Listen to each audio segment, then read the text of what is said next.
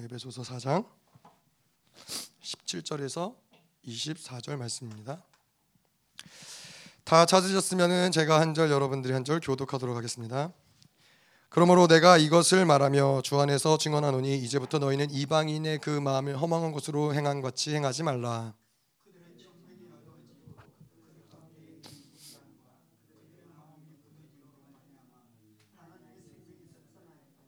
그들이 감각 없는 자가 되어 자신을 방탕에 방임하여 모든 더러운 것을 욕심으로 행하되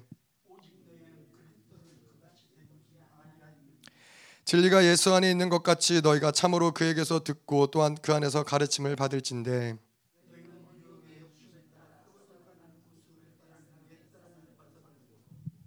오직 너희의 심령이 새롭게 되어 하나님을 따라 의와 진리의 거룩함으로 진리심을 받은 새 사람을 입으라.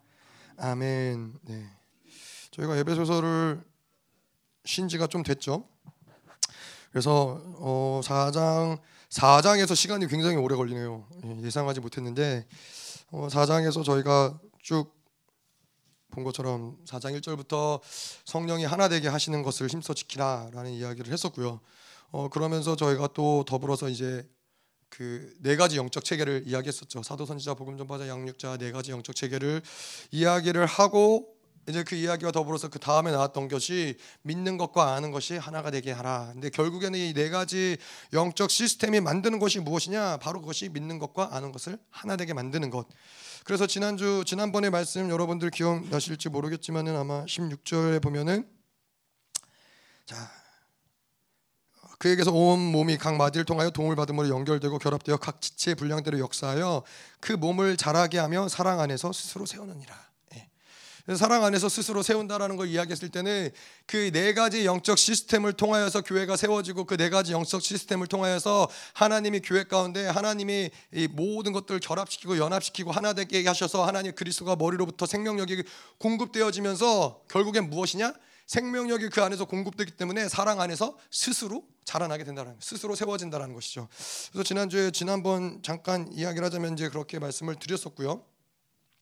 자 그리고 오늘은 이제 오늘부터는 또 이 결국엔 영광스러운 교회를 하나님이 이렇게 만들어 가시는데 이런 뭐 우리가 노력해서 만드는 건 분명히 아니죠. 하지만 이 네 가지 영적 시스템을 통해서 또 이제 하나님이 이 각자 한 사람 한 사람을 개인 개인들을 어떻게 훈련시키는가 이것을 보자는 거예요. 어 이것을 뭐 내가 노력해서 할 수 있는 영역이 있는 것이 아니라 계속 그 하나님의 시스템 가운데 있을 때 계속 우리가 비워질 때 하나님이 이러한 것들을 계속 훈련시키시고 하나님의 온전한 영광스러운 교회로 만들어 가신다는 것이죠. 자 그래서 이 중요한 것은 어쨌건 이 4장 11절의 핵심 네 가지 영적 시스템 사도 선지자 복음 전파자 양육자의 체계가 그러기 때문에 굉장히 교회 가운데는 중요한 거예요. 그런데 이 네 가지 영적 체계는 어떤 눈에 보이는 프로그램이 아니에요. 눈에 보이는 어떤 시스템이 아닌 거예요. 뭐 그런 게 우리에게 사실 어렵다면 어려울 수 있지만은 결국에는 이것은 성령이 교회를 장악했을 때 성령께서 일하시는 드러나는 시스템이라는 것이죠. 근데 이 그렇기 때문에 이게 사실 어려운 거는 뭔가 눈에 보이고 뭔가 이게 어떤 이 증거들이 있고 아 내가 이만큼 했으면 뭔가 결과들이 있고 이런 어떠한 시스템을 구축하는 모습들이 있으면은 사실 그렇게 어렵게 느껴지지 않을 수도 있는데 우리가 어렵게 느낄 수 있는 건 뭐냐면은 눈에 보이지 않기 때문에 우리가 할 수 있는 건 뭐예요? 할 수 있는 게 없다. 뭘 해야 돼요? 계속 성령께서 일하시기를 기다려야 된다는 거예요. 그게 어떻게 보면 어려움이라면 어려움이죠. 예, 누군가에게는 어려움일 수도 있고 누군가에게는 예, 쉬울 수도 있고요. 어, 아무것도 안 하는구나 너무 감사하다. 그냥 기도만 하면 되는구나 너무나 감사하다. 그럴 수도 있고요.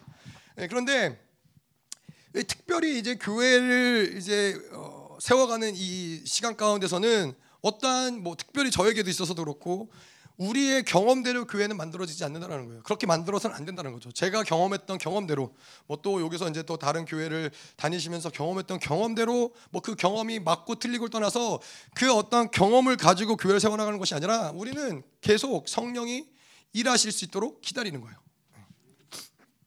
하지만 이게 마찬가지인 거죠. 이게 뭐 교회를 세워나가는 것도 마찬가지지만은 교회된 우리의 몸들, 성전된 우리를 하나님이 온전케 만드시는 것도 같은 방법이라는 거예요.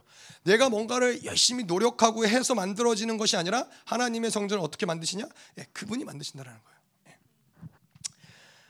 자, 그래서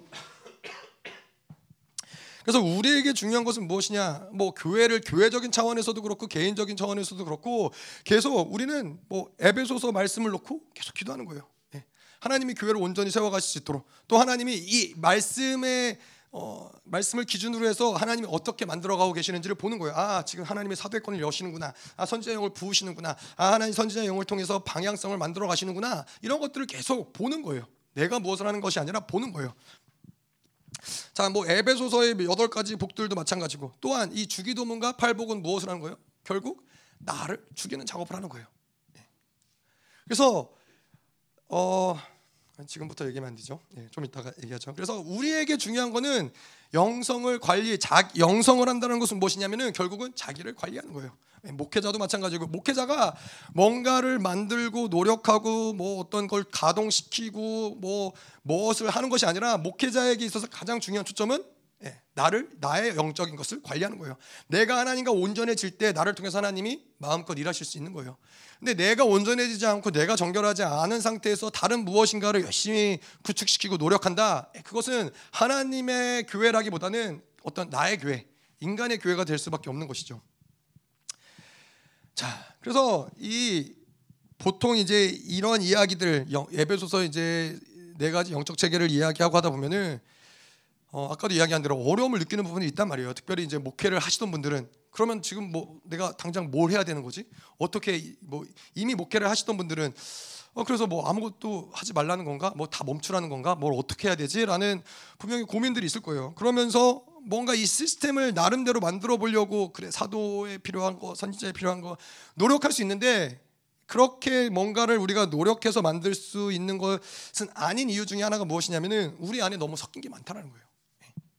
우리 안에 내 경험들, 내 어떠한 이 지식들, 내가 알고 있는 어떠한 이런 가지고 있는 어떤 목적들 이런 것들이 있기 때문에 너무 많은 것들이 얽어매어져 있기 때문에 그런 것들을 가지고 에베소서를 아무리 이 네 가지 영적 시스템을 내가 풀어 놓으려고 해도 풀어지지가 않는다라는 거예요. 예. 자, 그래서 이제 우리가 계속 이 초점을 향해서 달려가고 있는데 그런 생각할 수 있잖아요. 우리가 이제 생명사역 오랜 시간 또 하다 보니까는 이런 얘기 이런 얘기를 계속 뭐 계속 성령에 쪄들어 살아야 된다, 쪼개야 된다, 죽어야 된다, 자아를 죽여라. 이런 얘기를 하도 많이 듣다 보니까는 우리 안에서 아니 그냥 적당히 적당히 옳은 방향으로 가면 안 되나? 아니 내 안에 있는 것이 그렇게 옳은 게 하나도 없어. 내 안에 있는 게 다 한 가지도 살릴 게 하나도 없는 거야 정말. 아니 그냥 좀 내 안에 있는 거 적당히 좋게 좋게 해갖고 그래도 뭐 내가 평생 그렇게 막 마구잡이로 살진 않았잖아요 저희가 예? 뭐 그러셨나요 모르겠지만은 마구잡이로 살지 않고 그래도 때로는 의롭게 때로는 선하게 때로는 그래 하나님 갈망한다고 갈망하면서 살아왔는데 아니 왜 맨날 생명사역에서는 쪼개라 죽어라 뭐다 해체시켜라 이런 얘기를 계속하니까는 굳이 그렇게까지 해야 되나 뭐 이런 생각이 들 수 있다라는 것이죠. 예, 특별히 뭐 이제 목회자분들은 더 그러겠죠. 예, 나름대로 목회를 잘 해오셨는데 예, 그러한 그럴 수 있는데 그런데 뭐 잘 모르겠어요. 근데 제가 보니까는 이제 뭐 공사를 할 때에도 저희가 인테리어를 새롭게 하는데 이 사람이 좀 잘하는 인테리어 업자야. 좀좀 명성 있고 좀 나름 전문가야. 전문가면은 이 사람이 왔을 때 이 사람이 보통 제가 보니까는 어떻게 작업을 하냐면은 뭐 예전에 있었던 것 좀 남겨두고 작업을 하는 것이 아니라 다 다 쓸어 엎드려. 다 갈아 엎어서 다 갈아 엎고 뭐 다 안에 있는 것들도 다 드러내고 이렇게 해서 아주 그냥 기초부터 아주 그냥 밑 밑그림부터 완전히 새롭게 다 하는 거예요. 근데 생각해 보면은 그럴 것 같잖아요. 아, 이 사람이 나름대로 자기의 이름이 있고 자기의 실력이 있고 자기의 그림이 있는 전문가인데 뭐 그거 조금 아깝다고 해서 그거 살려두고서는 그 사람의 색깔을 내기에는 어려운 거죠. 다 다 뒤집어 엎어야 되는 거예요. 그런데 뭐 그냥 어떠한 뭐 건물을 새롭게 인테리어 하는 것도 그럴 텐데 우리는 뭘 만드는 거예요? 우리는 하나님의 성전을 만드는 거예요. 하나님의 거룩한 성전을 우리 안에 만드는데 우리 안에 하나님으로부터 오지 않은 다른 것들, 세상으로부터는 아무리 좋은 거라도 세상으로부터는 다른 것들을 가지고 하나님의 전을 만들 수 있느냐? 그럴 수 없다라는 거예요. 이 모든 것들이 완전히 다 어, 포기되어지고 죽어지고 그랬을 때야 비로소 하나님이 이제 인테리어 전문가이신 성령님이 오셔서 우리 안에 내재하시면서 그분의 것들로 하나님의 것들로 가장 아름다운 성전을 하나님 만드신다는 것이죠. 자, 그리고 또 우리가 이제 그러셨잖아요. 하나님이 이 하시는 일들을 기다려야 된다. 그러면 이게 무슨 얘기냐? 내가 하지 않는 거예요. 내가 하지 않는다라는 거는 결국에는 뭐예요? 아까도 이야기한 것처럼 죽어지는 훈련을 하는 거예요. 자, 뭐 그런데 내가 하지 않는다. 우리가 그러, 그러시잖아요. 그러면은 뭐 어떻게 해야 되냐? 방향성을 청년들이 많이 했던 질문이에요. 그래서요. 뭐, 뭐 하라고요? 어떡하라고요? 그래서 뭐 어떡하라고요? 뭐 아무것도 하지 말라고요? 뭐 어떡하라고요? 이런 질문들을 청년들이 많이 했단 말이죠. 구체적으로 차라리 그냥 뭐 이거 해라, 뭐 나와서 뭐 해라, 어, 뭐 몇 시간 기도해라 이러면은 차라리 쉬울 텐데 그러지 않고 야, 네가 하는 거 아니야 아무것도 나, 네가 하는 거 아니고 성령께서 하게 그냥 기다려. 그러면은 그러면은 이제 뭐라 그래요? 그러면은 TV 보고 영화 보고 내 마음대로 해도 돼요? 뭐 그렇게 이제 얘기를 하죠. 무슨 얘기를 하는 거예요? 이거는 아무것도 하지 말라는 얘기는 우리의 초점을 이야기하는 거예요. 초점이 뭐냐? 우리의 초점은 내가 뭔가 뭐 예를 들어서 저 입장에서는 교회를 온전하게 하나님 앞에서 이 영광스러운 교회를 세워나가는 데 있어서 제가 할 수 있는 거는 없다라는 거예요. 그럼 뭘 해야 돼요? 아까도 이야기한 처럼 저의 초점은 나를 포기하고 죽이고 쪼개는 작업을 저도 계속하는 거죠. 아, 하나님 이러한 부분, 이러한 영역이 하나님의 일하심에 껄끄럽군요. 나의 이러한 연약함들이 하나님의 일하심에 제한되는군요. 이거를 계속 쪼개고 쪼개고 쪼개는 거예요. 그것이 아무것도 하지 않는다는 거예요. 뭔가를 내가 노력한 뭐 그래서 기도하지 말란 얘기예요? 아니죠. 기도하는데 기도의 방향도 뭐예요? 하나님 기도해서 내가 이 교회를 열심히 잘 세울 수 있도록 성도들을 보내주시고 물론 이런 기도 하나님 원하시면 할 수 있지만은 근본적으로 하나님 원하시는 필요한 기도 뭐냐면은 계속해서 나를 쪼개는 거예요. 하나님 당신의 나라가 임할 수 있도록 하나님 나의 나라를 완전히 쪼개주시고 하나님 내 방법을 완전히 쪼개주시고 내가 하나님 생각하는 것들 계속 포기합니다 하나님 계속 이렇게 내가 죽어질 때야 비로소 하나님 만들어 가시는 거예요. 그래서 우리는 뭔가를 계획하고 노력해서 뭔가를 이루고 성취하고 만들어가는 자들이 아니라 계속 우리의 초점은 비워지는 거예요. 죽어지는 거예요. 그러니까 아무것도 하지 않는다라고 생각이 될 수 있는 것이죠. 자, 그러면 뭐 계속 이 얘기를 조금만 더 하자면 언제까지 자아를 죽여야 돼요? 네? 죽을 때까지 죽어서도 해야 돼요? 내가 내가 하지 않고 쪼개고 언제까지 기다려요? 근데 뭐 이게 언제까지라고 얘기할 수 없는 건 무엇이냐면은 이게 바로 영성이에요. 다른 게 영성이 아니라 이게 영성이에요. 내가 뭔가를 뭐 무엇을 이루었다. 그래서 사도 바울이 뭐라 그래요? 내가 이미 얻었다 함도 아니요 온전히 이루었 이루, 이루었다 함도 아니라 빌립보서 사도 바울의 이 사역의 마지막 시기에 그가 얘기한 게 뭐예요? 내가 이루었다라. 뭔가 이루고자 이 사역을 하나님과의 교제를 나아간 게 아니라는 거예요. 우리는 계속 비워지고 비워지고 비워지는 게 초점일 때 하나님은 그분의 새로우심으로 계속 우리를 채우신다는 거예요. 이게 바로 영성이에요. 그래서 우리 초점은 계속 비워내는 거, 죽어지는 거, 쪼개지는 거. 이, 이거 이것에 우리의 초점이 계속 가 있다라는 것이죠. 자, 그래서 이렇게 이 시스템이 네 가지 영적 시스템이 교회에 구축이 되면은 그러면은 이 교회적인 차원에서 봤을 때는 열매들이 아주 좋, 좋대요. 뭐 제가 아직 경험 못했으니까 목사님 표현으로 하자면은 누군가가 와서 이 네 가지 영적 시스템 마치 이 콘베이 벨트 있잖아요. 그 이렇게 벨트 이렇게 돌아가는 거 거기를 쭉쭉쭉쭉 지나가면은 차가 한 대가 쑥 나오고 차가 한 대가 쑥 나오듯이 마치 네 가지 영적 시스템이 그렇다는 거예요. 성도가 오면은 그 성도가 네 가지 영적 시스템을 쭉 지나가면서 예, 그 목사님 그런 얘기 하시죠. 예, 6, 어느 순간 6개월마다 한 명씩 사역자들로 서고 3개월마다 한 명씩 사역자들로 서고 그게 가능하다는 얘기예요. 정말로 이제 뭐 그런 예화들이 많이 있죠. 그 열방교회에서는 뭐 현주자매도 그랬고 뭐 온 지 3개월 만에 미국에 가서 사역하고 뭐 아, 물론 뭐 그 전에도 전혀 그런 방법을 몰랐던 건 아니지만은 전혀 하나님과 교제가 없었던 건 아니지만은 어쨌건 이 시스템이 구축이 되면은 그거를 인간으로 할 수 없고 성령이 그것들을 만들어 가신다는 거예요. 여러분들이 아시든지 모르시든지 뭐 하나님 우리 이 영적 시스템 만들어 가시지만은 이 교회로 하나님 부르시고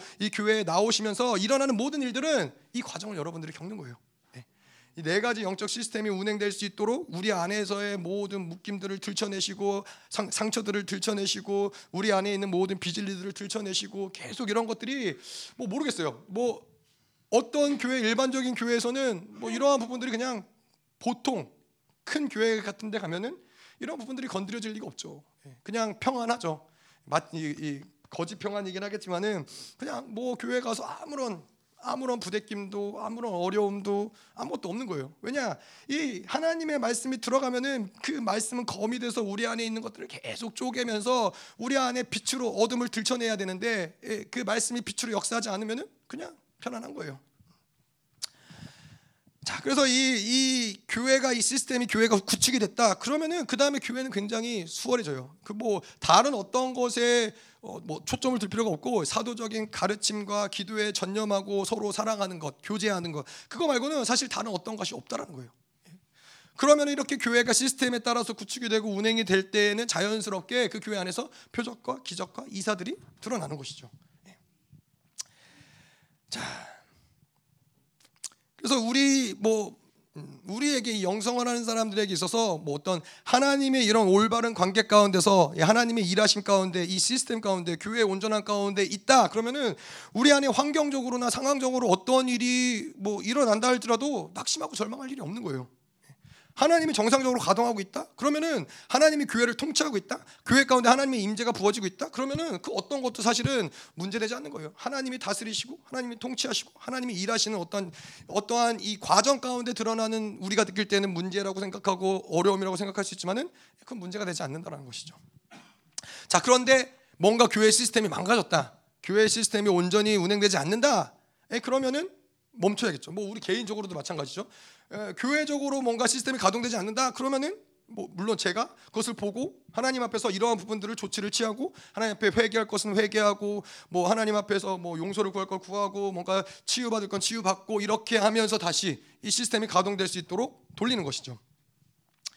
그래서 우리는 우리에게는 마찬가지인 거예요. 우리도 지금도 개인적으로도 우리가 하나님 앞에 나아가서 아 하나님이 나에게서 일하시는구나, 하나님이 말씀하시는구나, 하나님이 역사하시는구나, 하나님의 기름 부심 부어지는구나 이것을 확증하면은 그 다음에 그 외에 어떤 상황적인 환경적인 것은 문제의 요인이 되지 않는다는 거예요. 근데 이게 느껴지지 않는다. 그러면은 이제 센스를 가동을 해야죠. 아 뭐가 문제가 됐을까? 하나님 뭐가 하나님과의 관계를 묶어놨을까요? 뭐 왜 하나님의 임재가 느껴지지 않을까요? 왜 하나님의 기름 부심이 느껴지지 않을까요? 이것들을 점검하면서 회개해야 될 부분들을 회개하고 풀어낼 부분들은 풀어내면서 다시 하나님이 이 성령이 가동할 수 있도록 이 시스템을 만들어 가는 것이죠. 자, 그래서 뭐 이러한 과정 가운데 있어서 사실 뭐 어떤 고난이 온다. 이것도 결국에는 우리를 온전케 하는 과정이라는 거예요. 교회 가운데 어려움이 있다, 고난이 온다. 그것은 결국엔 누구를 다루시는 시간이에요? 예, 각자 한 사람 한 사람을 다루는 시간이기도 하지만은 결국에는 목회자를 다루는 시간인 것이죠. 예, 목회자를 만지시, 만지시는 시간이고 다루시는 시간이고 성장시키는 시간이라는 것이죠. 자, 그래 이렇게 이렇게 하나님의 시스템이 가동되면은 당연하게 어떤 열매가 나오느냐? 하나님의 수준의 열매가 나오는 거예요. 하나님의 교회이기 때문에, 하나님의 시스템이 가동되기 때문에. 예. 그러면은 어떻게 돼요? 그러한 시스템에서 그러한 말씀을 먹고 그렇게 자란 성도들은 어떻게 돼요? 말씀에 목숨을 거는 거예요. 말씀을 생명으로 여기는 거예요. 자, 그래서 오늘 좀 말씀을 쭉 볼 텐데요. 4장 17절부터 뭐 좀 에베소서 남은 저희가 남은 4장, 5장, 6장의 구성을 좀 보자면은 4장 17절에서 5장 20절까지는 한 사람 한 사람 개인을 어떻게 주님이 통치하며 훈련시키는가를 볼 것이고요. 5장 21절에서 5장 33절은 영광스러운 교회의 가정은 어떤 식으로 세워지는가? 예, 가정에 대한 얘기, 부부 관계에 대한 얘기, 뭐 부모, 부모와 자녀에 대한 이야기들이 좀 나오고요. 6장 1절에서 6장 9절까지는 이제 사람들과의 관계, 뭐 뭐 이 상전과 이 종과의 관계, 뭐 이런 이런 어떤 사람들과의 관계를 어떤 식으로 세워야 되는가라고 나오고요. 마지막으로 6장 10절에서 24절은 영광스러운 교회라면 자 영적 존재를 하는 교회가 되는 것이다라는 것을 가지고 저희가 뭐 좀 말씀을 이제 나눌 텐데 오늘은 어쨌건 4장 17절부터 말씀을 볼게요. 그래서 첫 번째로 어떻게 주님이 우리를 통치하시는데 그 훈련하시는데 훈련할 때 첫 번째로 중요한 것이 무엇이냐? 말씀하시는 것이 무엇이냐면 4장 17절. 그러므로 내가 이것을 말하며 주 안에서 증언하노니 이제부터 너희는 이방인의 그 마음에 허망한 것으로 행한 같이 행하지 말라. 예. 이방인의 그 마음에 허망한 것을 행한 같이 행하지 말래요. 이방인의 그 허망한 것이 뭐예요? 세상 사람들이 살아가는 방법이라고 이야기할 수 있다라는 거예요. 자, 근데 이 허망하다라는 단어 자체가 우상 숭배에서 나오는 단어인 거예요. 예, 우상 숭배의 흐름에서 나오는 단어예요.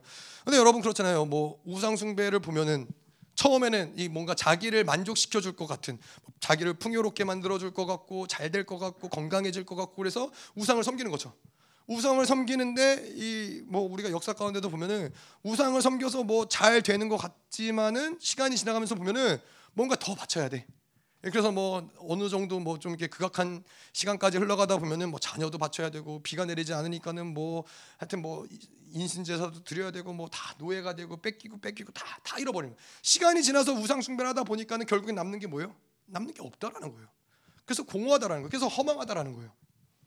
그런데 세상 우리가 살아가는 세상도 이 세상도 마찬가지라는 거예요. 이 세상도 뭔가 세상에서 우리가 열심히 하면 성공할 수 있고 인정받을 수 있고 뭔가 세상의 것으로 만족을 얻을 수 있다라는 기대감으로 시작을 하지만은 시간이 지나가면서 보면 어떻게 돼요? 결국에는 건강을 잃어버리거나 시간을 잃어버리거나 가족을 가족의 가족에게 뭔가 멀어지거나 영혼을 잃어버리거나 다 뺏기고 결국에는 그 세상의 노예가 되어서 살아간다라는 거예요. 결국 이것도 뭐예요? 허망하다라는 거예요. 그래서 결국에는 이 우상을 숭배하는 거나 세상을 바라보고 세상에 사는 어떤 흐름 가운데 살아가는 것은 비슷하다라는 거예요. 그 당시의 사람들은 그게 세상적인 흐름이었어요. 지금 이 시대에는 돈을 섬기는 거, 예, 우리가 생존을 섬기는 거, 뭐 이런 것들이 이제 우리의 우상이 될 수 있다라는 것이죠. 이것이 바로 이 우리 마음에 허망한 이방인의 마음에 허망한 것으로 행한다라고 얘기하는 거죠. 자 그런데 성령 충만한 교회들, 뭐 역사 가운데 있었던 성령 충만한 교회들의 특징을 보면은 세상에 대해서 아주 단호하다라는 거예요. 네. 널널하게 세상에 대해서 허용하는 교회들을 교회 허용하는데 교회가 성령 충만하다 이런 교회는 없었다라는 거예요. 일단은 뭐 성령 부흥의 역사, 뭐 아주사 미국의 아주사 부흥의 역사든 평양의 역사, 평양의 대부흥이든 부흥의 역사들 보면은 하나님의 성령이 강타하시고 이 성령의 충만하심이 임하면은 바로 이들이 무엇을 하냐면은 세상으로부터 자기를 단절해요. 그래서 계속 하나님만을 예배하고 세상의 흐름들을 끊어내는 흐름들이 성령이 충만한 교회 가운데서는 나온다는 거예요. 그런데 반대로 성령을 충만을 잃어버린 교회들은 모습은 어디서 볼 수 있냐면은 뭐 갈라디아서나 고린도 교회나 이런 모습들을 보면은 초대 교회도 초대 교회에도 성령 성령의 충만함을 잃어버리니까는 그 교회에 드러나는 현상 중에 하나가 율법주의와 그리고 그 혼합주의, 배제주의와 혼합주의가 생긴다는 거예요. 뭐 배제 율법주의라고 하면 뭐 신앙생활을 열심히 하지만은 그런데 뭔가 묶여 있어요. 뭔가 자유가 없어요. 그러면서 인격적인 파괴가 생기는 거예요. 어, 우리가 잘 알다시피 뭐 바리새인들, 뭐 이런 율, 율법주의자들, 종교 종교 지도자들을 보면은 어떻게 돼요? 뭐 인격이 율법에 묶였는데 인격이 파괴된다는 건 뭐예요? 이들은 바로 굉장히 이 율법을 지키면서 거룩한 척을 하지만은 이 그들 안에 있는 이 탐욕들이 해결이 안 되기 때문에 거룩한 척을 하지만은 뒤에서는 뭘 해요? 뒤에서는 그들의 욕구를 채우기 위한 일들을 행한다는 거예요. 그 율법주의 인격이 파괴되는 거예요. 혼합주의는 예, 혼합주의는 교회가 세상과 섞이는 거예요. 예. 타락하는 거죠. 예, 뭐 요즘에도 이런 율법주의와 혼합주의의 교회들이 너무 많죠. 그냥 제가 경험했던 것들도 그래요. 제가 경험했던 것도 미국에서 제가 이제 저희 교회에서 중고등부 전, 저는 뭐 중고등부 사역을 전면적으로 하진 않고 잠깐 도와주긴 했었는데 중고등부 사역을 하는 거를 보니까는 전도사님이 이제 젊은 젊은 전도사님이 이제 막 신학생인 전, 전도사님이 이제 중고등부 아이들을 모아놓고 하는데 토요일마다 무엇을 하냐? 토요일마다 이 아이들을 자기네 집에 초대를 해서 밤새도록 게임을 하는 거예요. 아이들은 좋아하죠. 전도사님 인기가 최고인 거죠. 근데 그게 재미난 것은 중고등부 아이들도 문제가 안 되고 학부모님들도 문제가 안 되고 교회도 문제가 안 된다는 거예요. 왜 그래요? 혼합주의 혼합됐다라는 거예요. 세상과 교회가 적당히 혼합되다 보니까는 죄가 죄로 인식되지 않는 거예요. 예, 우리가 그 호세아서에도 봤잖아요. 이 이 하나 음란한 세대 세대가 음란해지다 보니까 음란한 짓을 하는데 그것이 죄로 인식이 안 되는 거예요. 혼합주의 요즘 이 세대 가운데 교회에서의 혼합주의 문제죠. 제가 지난번에도 말, 말씀드렸잖아요. 어린이 전도협회에서 무슨 행사를 하는데 1등 하면은 1학년부터 3학년까지 아이들의 비행기 날리기 대회에서 1등 하는 아이들에게 아이패드를 준다. 예. 아주 훌륭하죠. 예. 세상의 영이 확확 들어갈 수 있도록 예. 그게 무슨 전도예요. 예. 그만큼 이 세상과 교회들이 혼합되어서 무엇이 진리인지 무엇이 옳은지 무엇이 죄인지 분간하기 어렵다는 거예요. 제가 에스와틴이 김성 목사님 계신 곳 그곳에 1년 있었는데 거기는 기독교 국가예요. 기독교 국가인데 그 재밌어요. 재미난 게 뭐냐면은 그곳은 찬양을 참 많이 들어요. 어디 가나 찬양을 쉽게 들을 수 있어요. 찬양이 그냥 약간 굉장히 대중화돼 있어요. 그러다 보니까는 예, 지나가다 버스 정류장 이제 있는데 이렇게 버스 뭐 터미널 이런데 고속버스 터미널 같은데 지나가다 보면은 국경 있는데 바인데 바에서 찬양 소리가 들려요. 술 마시면서 찬양을 틀어놓고 술을 마시는 거예요. 얼마나 거룩해요 이 사람들은 나라가 얼마나 거룩한 기독교 국가예요 예? 그런 거예요? 아니라는 거예요 그게 무슨 기독교 국가예요 예? 하나님의 찬양이 틀어지는 건 좋은데 세상의 술 세상의 모든 더러운 것과 혼합되어 가지고 그것이 찬양인지 대중가요인지 그것이 정말 뭐 목사님 그러잖아요. 뭐 교회에서 하나님의 임재가 없는 교회에서는 무슨 노래를 부르는데 문제가 되지 않는다고 그런 거예요. 그 나라는 기독교 국가인데 엉망진창인 거예요. 자 그런데 뭐 조금 더 나아가서 그렇다면 성도란 어떨까요? 성도는 우리가 하나님의 거룩한 백성 성도인데 우리가 성도라는 직임을 이 이름을 받았는데 우리는 여전히 세상을 갈망하고 세상을 바라고 세상의 것을 취하고 세상을 즐거워한다. 그러면 사실 제가 지금까지 얘기한 것과 뭐 에스와티니가 어쩌고 미국이 어쩌고 교회가 어쩌고 별반 다르지 않다는 거예요. 그것이 바로 혼합주의라는 것이죠. 자, 그래서 이 성령 충만한 교회는 절대 세상을 용납하거나 그 영향력을 받아들이지 않는다는 거예요.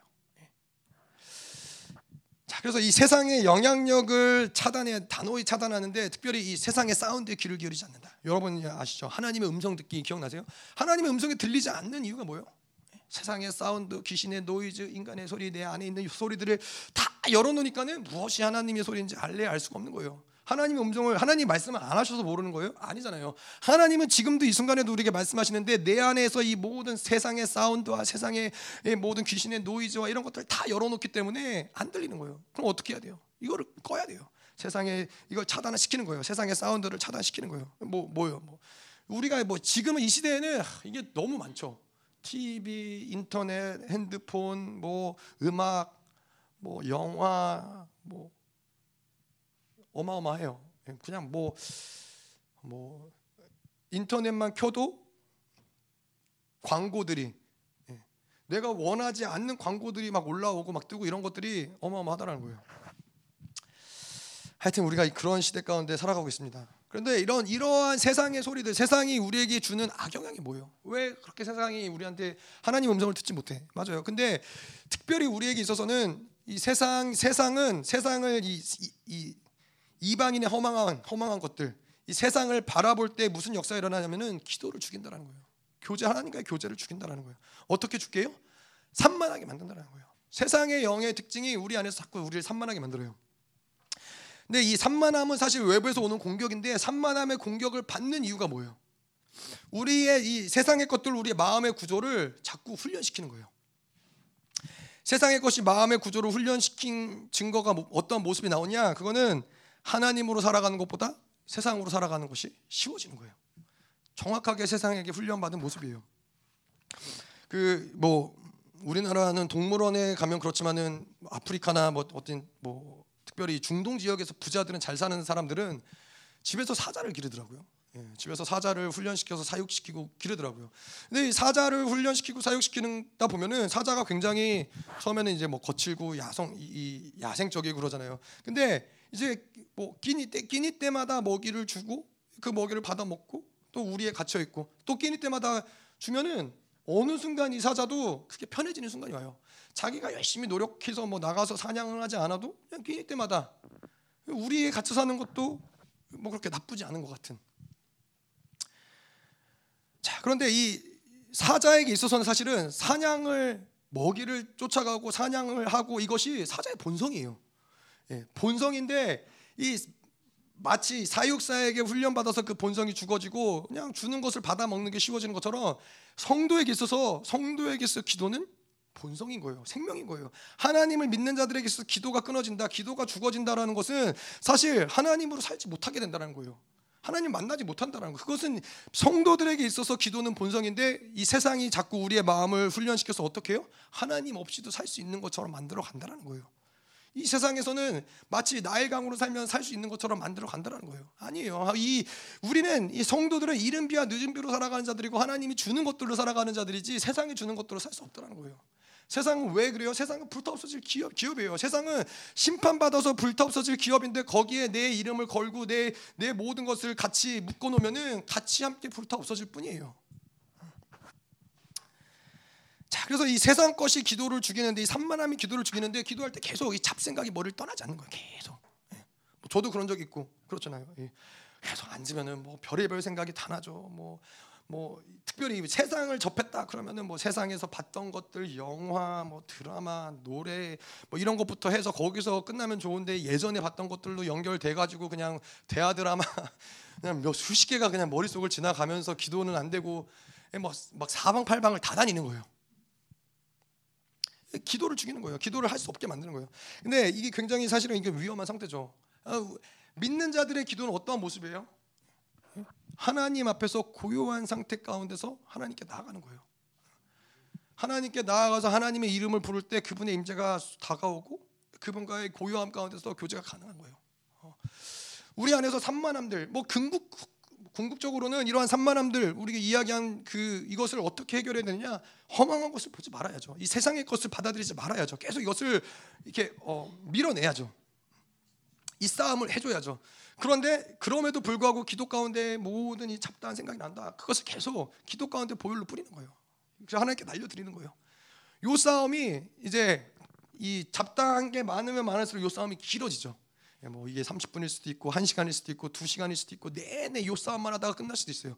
근데 요 처리를 좀 하다 보면 어느 순간에는 하나님 앞에 나아가면 즉각적으로 하나님 임재 들어가는 시간이 짧아지는 것이죠. 자, 그래서 이거는 결국에는 기도는 하나님을 향해서 우리가 서 있을 때 기도는 결코 어려움이 아닌 거예요. 정결함을 유지할 때 기도는 별로 어렵지 않다는 기도는 쉬운데 왜 그러느냐? 기도는 이 우리의 삶과 분리된 것이 아니기 때문에 그래요. 기도는 삶의 연장에서 이루어지는 것이 바로 기도인 거예요. 우리가 삶 내내 살아가는 내내 하나님을 바라보면서 그분을 생각하고 그분을 받아들이고 그분께 집중하는 이 시간들을 통과하면서 기도의 자리에 나왔을 때 그럼 그 기도는 폭발적으로 하나님의 임재 가운데로 들어가는 거예요. 하지만 우리의 삶이 그러지 못했다. 아, 물론 그런 케이스들도 있죠. 하나님이 국리를 여기시는 케이스들도 있죠. 지난번에도 말씀드렸듯이 세상에 나아가서 직장 생활을 해야 되고 일을 해야 되는 가운데 하나님을 하나님 생각이 아닌 계속 뭔가 세상의 것들을 받아들여야만 되는 그러한 사람들도 있을 수 있지만은 그럼에도 불구하고 계속 하나님을 바라보고자 애쓰는 거예요. 노력하는 거예요. 하나님이 그것들을 하나님 우리가 이해해야 되는 거는 하나님은 생각보다 율법적이지 않으세요. 제가 그 예전에 그런 적이 있었어요. 청년들을 맡았을 때 이제 한 청년이 기도를 못 하는 거예요. 왜냐하면은 집이 너무 멀어요. 집이 멀고 어, 직장 생활이 바쁘고 거기다가 이 친구가 이제 셀장이라 해야 될 사역도 있고 그래서 이제 개인 기도가 안 되는 거예요. 그래서 이제 저한테 고민을 어, 고민을 이제 털어놓으러 자기가 개인 기도가 안 된다. 그러면서 이 친구가 얘기한 게 자기가 그러면 직장을 그만둬야 되는 게 맞지 않냐. 그래서 음, 그런 것 같다. 그러고서는 이 친구가 이제 김민호 목사님 만나러 갔는데 김민호 목사님이 이제 그 친구한테 뭐라고 그러셨냐? 너가 지금 이 이러한 상황 가운데서 셀장으로 섬기는 것 자체를 하나님이 기도로 받으신다. 그러시는 거예요. 제가 굉장히 뻘쭘해졌죠. 뻘쭘해졌지만은 그때 배운 거예요. 아, 하나님은 내가 생각한 것보다 그렇게 율법적이지 않구나. 뭔가 내 생각에는 꼭 그렇잖아요. 뭐 2시간 반 기도를 해야 올바른 성도일 것 같은데 하나님은 어떠한 사람에게는 10분의 기도를 2시간 반보다 더 아름다운 기도를 받으실 수 있다라는 거예요. 그것이 바로 이 삶의 어떠한 영역에서가 중요한 것이지 내가 기도의 분량이 얼마나 길었냐 짧았냐 이게 결코 중요하지 않다라는 거죠. 마음의 중심이 중요한 것인데 물론 그러다 보면 기도의 시간이 늘어나죠. 기도의 시간이 늘어나는 것은 어떠한 이 뭐 다른 것보다도 기도가 재밌어지니까. 기도가 즐거워지니까 하나님께 나아가서 기도하는 것이 더 그 맛을 보다 보니까 기도가 길어지는 것이지 율법적인 어떠한 행위적인 차원에서 기도가 길어진다는 것은 아니라는 거예요. 자 그런데 어, 아주 기초적인 질문이긴 하지만은 그런데 우리가 그래도 세상을 적당히 좀 즐기면서 하나님과 살아갈 수 없을까? 네, 그런 고민들 하시, 하시나요? 청년들은 하더라고요. 세상을 적당히 즐기면서 하나님 그래도 이 특별히 청년들은 아직 대학교도 안 가보고 뭐 세상을 즐겨보지도 못하고 계속 열방교회만 있었던 이 청년들이니까는 얼마나 세상을 즐기고 싶겠어요. 세상에 나가보고 싶겠어요. 그런데 또 하나님을 떠날 수는 없고 세상도 즐기고 하나님도 잘 섬길 수 없을까? 네. 어떡할까요? 가능할까요? 네. 불가능하다라는 거예요. 네, 불가능해요. 요한일서 2장 15절에 보면은 세상이나 세상에 있는 것들을 사랑하지 말라. 누구든지 세상을 사랑하면 아버지의 사랑이 그 안에 있지 아니하느니. 신앙 아, 이 세상을 즐기는데도 신앙생활을 잘한다. 그건 뭐요? 그 신앙생활은 종교화가 돼가고 있다는 거예요. 세상을 즐거워하고 세상을 사랑하는 자들을 아는 아버지의 사랑이 있지 않아요. 아버지의 사랑이 없음에도 불구하고 내가 열심히 열심히 신앙생활을 해요. 그건 뭐요? 종교라는 거예요. 신앙생활을 그렇게 할 수 있는 게 아니라는 거예요. 자, 그러면은 어떻게 해요? 그러면 뭐 세상을 떠나야 돼요? 아, 그러면 이 속세를 정말 소위 말하는 속세를 떠나서 산에 들어가서 살아야지 가능한 얘기예요? 그렇게 하라는 얘기예요. 뭐 그래서 이전에는 뭐 중세 시대는 많은 수도원들을 만들고 수도원에서 신앙생활을 하고 그랬었죠. 뭐 그거 그거가 나쁘진 않지만은 하나님이 누구신지를 안다면은 그게 사실은 이 세상에서 살아가는 게 문제가 되지는 않는다는 거예요.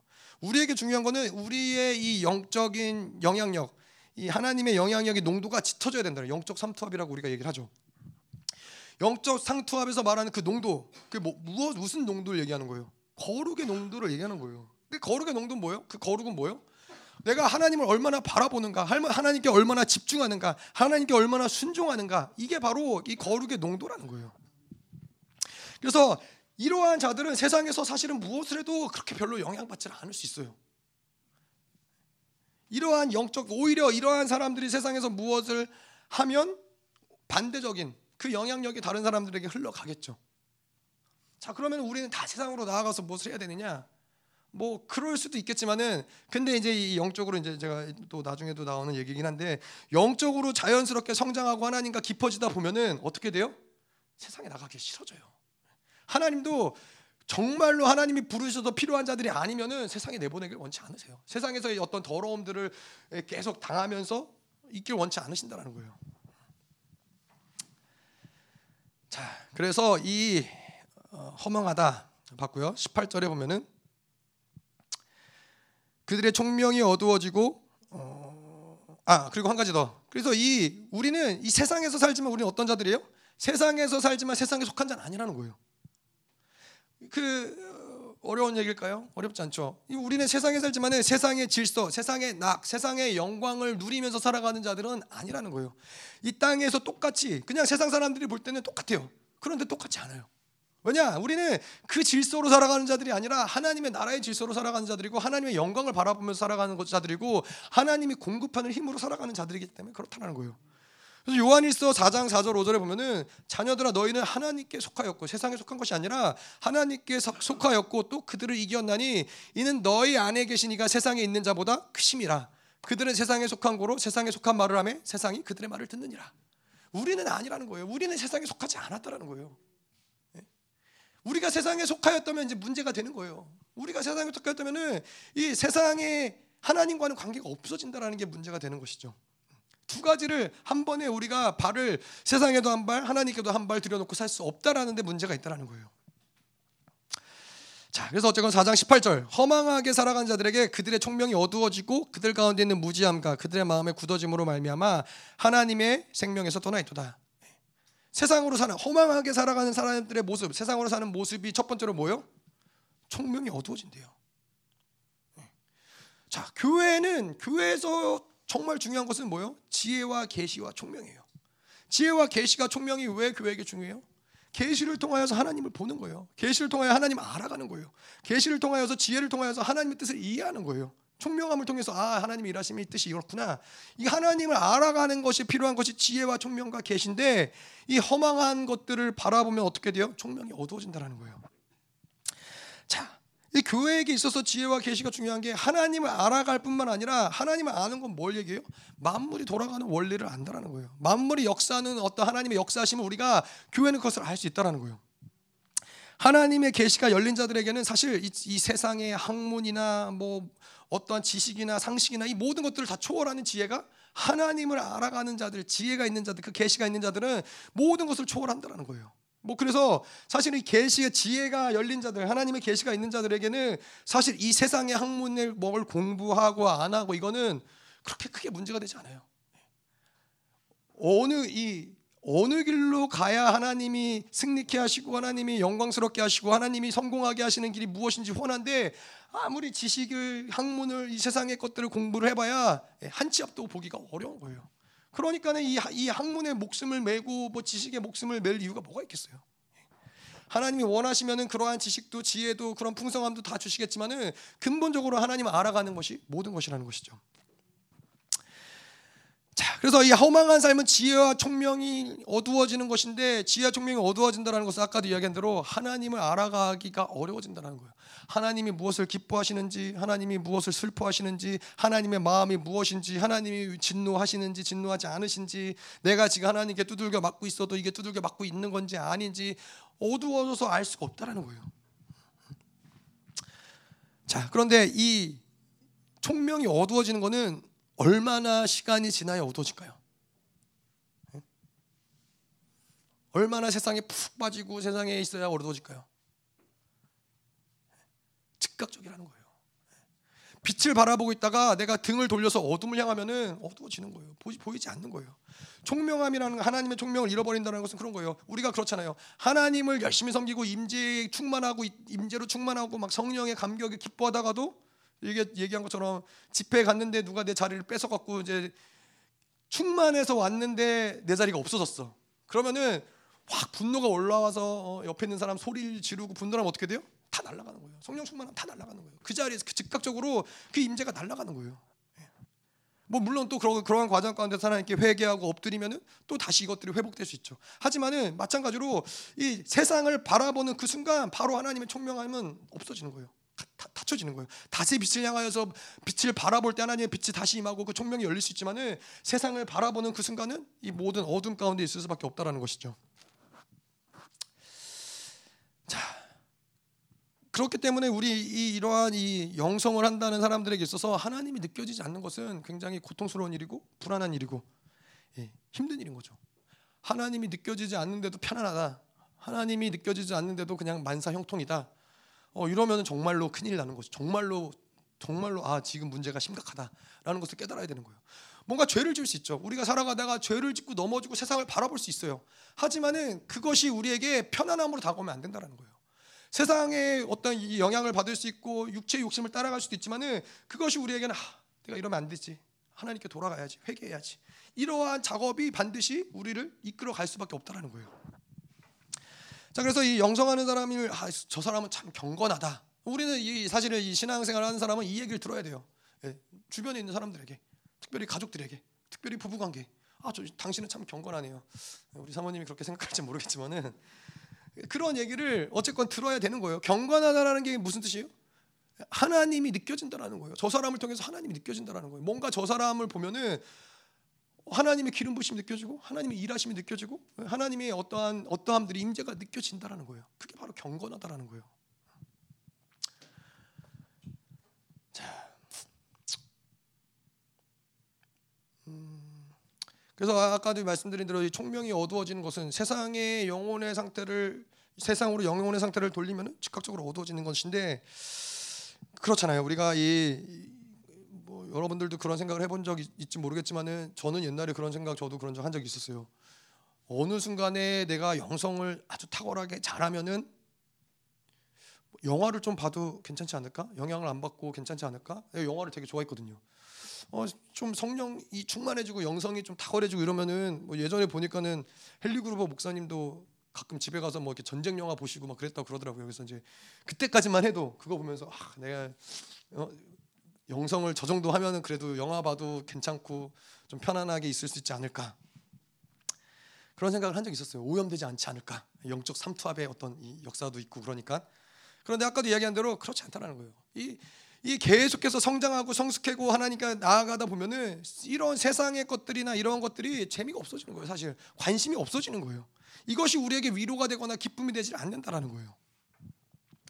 이 영혼이 더 그러한 부분에 대해서 민감해지는 거예요. 세상에 대해서 괜히 뭐 지금은 사실 영화를 보라고 해도 일단 시간이 아까워요. 아, 그긴 시간을 그거 앉아서 그거를 보고 있는 것이 일단은 부담이에요. 시간이 아깝고 뭐 어디 뭐 쇼핑하러 가 제가 참 하여튼 저는 굉장히 세상적인 사람이었죠. 예, 제가 예전에 열방교회 처음 갔을 때 했던 간증인데 예, 열방교회 처음 갔는데 이제 어 어느 정도 세상적이었냐 그 말씀드렸잖아요. 돈도 없고 할 것도 없어서 그냥 다이소 가서 맨날 뭐 살까 궁금하게 그냥 그 세상의 영을 취하는 거예요. 만족시키는 거 영을 세상에 세상에 갈망함 있으니까는 예, 그러고 그러다가 이제 제가 이제 마트를 갔어요. 어떤 마트를 갔는 저희 동네 이제 마트를 갔는데 마트에서 이제 세상 음악이 나오는 거죠.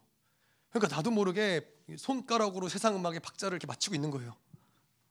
그만큼 이 저는 이 세상에 좀 쩌들었던 부분이 있는 거죠. 굉장히 세상을 많이 쩌들었어요. 왜냐하면 미국에서 혼자 살면서 얼마나 자유해요. 뭐 밤새도록 뭐 영화를 때려도 밤새도록 드라마를 미국에서 비디오를 빌려보거든요. 그 시리즈 전체를 빌려다가 밤새도록 보는 거예요. 그거를. 뭐 그래도 누가 뭐라 그러는 사람이 있나? 막 그렇게 사는 거예요. 뭐 그리고 이제 여기 가서도 제가 처음에 열방교회 가서도 할 게 없으니까 갈 데도 없고 그 시흥 갈 데 없잖아요. 그래서 막 저희 와이프 꼬셔가지고 막 한 시간씩 운전해서 쇼핑몰 가서 막 쇼핑하고 막 뭐 돈도 없지만은 그래도 보는 것만으로도 뭔가 만족감을 느끼는 게 있는 거예요. 그랬었는데 아 이제는 이제는 진짜 재미없어요. 쇼핑몰 진짜 안 가요. 그쵸? 쇼핑몰 안 가고 영화 안 보고 예전에는 제가 정말 열방교회 한 3, 4년, 4, 5년 될 때까지만 해도 영화를 잘 안 보다가 그래도 보고 싶을 때가 있었어요. 생일날 이럴 날뭐 우리 영화 한 편 보러 가자고. 뭐 그래서 영화 보러 가고 그러다 한번 걸리고 막 이런 쪽팔리고 막 이런 적이 좀 있긴 했었는데 그랬는데 지금은 뭐 영화관 별로 가고 싶지도 않고 막 그런 거예요. 이런 것들이 영적으로 민감해지다 보면은 그냥 자연스럽게 어떤 거부감이 생긴다라는 거예요. 예? 이걸 내가 좋은데 억지로 억지로 참고 참는 게 아니라 자연스럽게 이런 것들이 그냥 싫어지는 거예요. 귀찮아지는 거예요. 그런 또 하나님과의 관계가 끊어지고 임재가 느껴지지 않는 그 과정을 또 이걸 또 다시 청소하고 하나님 앞에서 회개하고 엎드리고 쌓아가고 이런 과정들조차가 힘에 겨운 거예요. 그러지 않는다라는 것이죠. 음. 근데 반대로 이 만약에 기도 생활을 안 하고 하나님과 교제가 전혀 안 되고 이러한 사람들에게 있어서는 내가 세상에서 뭘 한들 별로 문제가 되지 않는 거예요. 목사님 그런 얘기 하시잖아요. 하얀 바지에 까만 잉크 하나가 탁 떨어지면은 그것이 눈에 확 띄지만은 시꺼먼 바지에다가 까만 잉크를 몇 방울을 떨어뜨려도 별로 눈에 띄지 않는 거예요. 별로 그게 죄가 죄로 인지가 되지 않는 거예요. 자, 그래서 이 총명이 어두워지면은 사실은 죄가 죄로 인지되기가 굉장히 어려운 거예요. 이게 죄인가 아닌가? 아니 뭐 그냥 하지 뭘. 부담 없이 이러한 죄를 저지르는 것이 쉬워진다는 것이죠. 또 한 가지. 만약에 우리가 총명이 어두워졌어요. 총명이 어두워졌는데 하나님의 뜻을 알 수 있을까요? 예? 아니면 총명이 어두워졌는데 하나님의 뜻을 구하는 게 구해야 될까요? 구해야겠죠. 구하겠지만은 하나님의 뜻은 뭐예요? 하나님의 뜻은 물어볼 것도 없어요. 회개하고 돌이키라는 거예요. 그게 하나님의 뜻이에요. 하나님 내가 A를 할까요? B를 할까요? 하나님 뭐라고 그래요? 회개하고 세상에서 나와라. 나 빛 가운데로 나와라. 그게 무조건 하나님의 뜻이에요. 허망한 것을 버리는 게 무조건 하나님의 뜻이에요.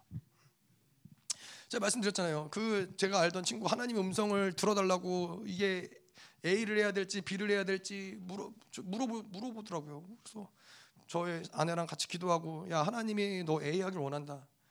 그러더니 본인이 마음에 들지 않는 답이 나오니까는 그냥 지가 B를 선택하고 가는 거예요. 아니, 아니 왜 물어봐? 아니 물어보지 말지. 그냥 지 마음대로 하고 싶은 걸 하지. 왜 그런 걸 하나님 왜 자기가 정해놓은 어떤 결정, 자기가 하고 싶은 게 있는데 하나님의 뜻을 물어보면 뭐예요? 아무 소용이 없는 거예요. 이 총명이 어두워지고 허망한 거, 세상에 마음이 가 있는데 하나님의 뜻을 물어보면은 하나님의 뜻은 뭐예요?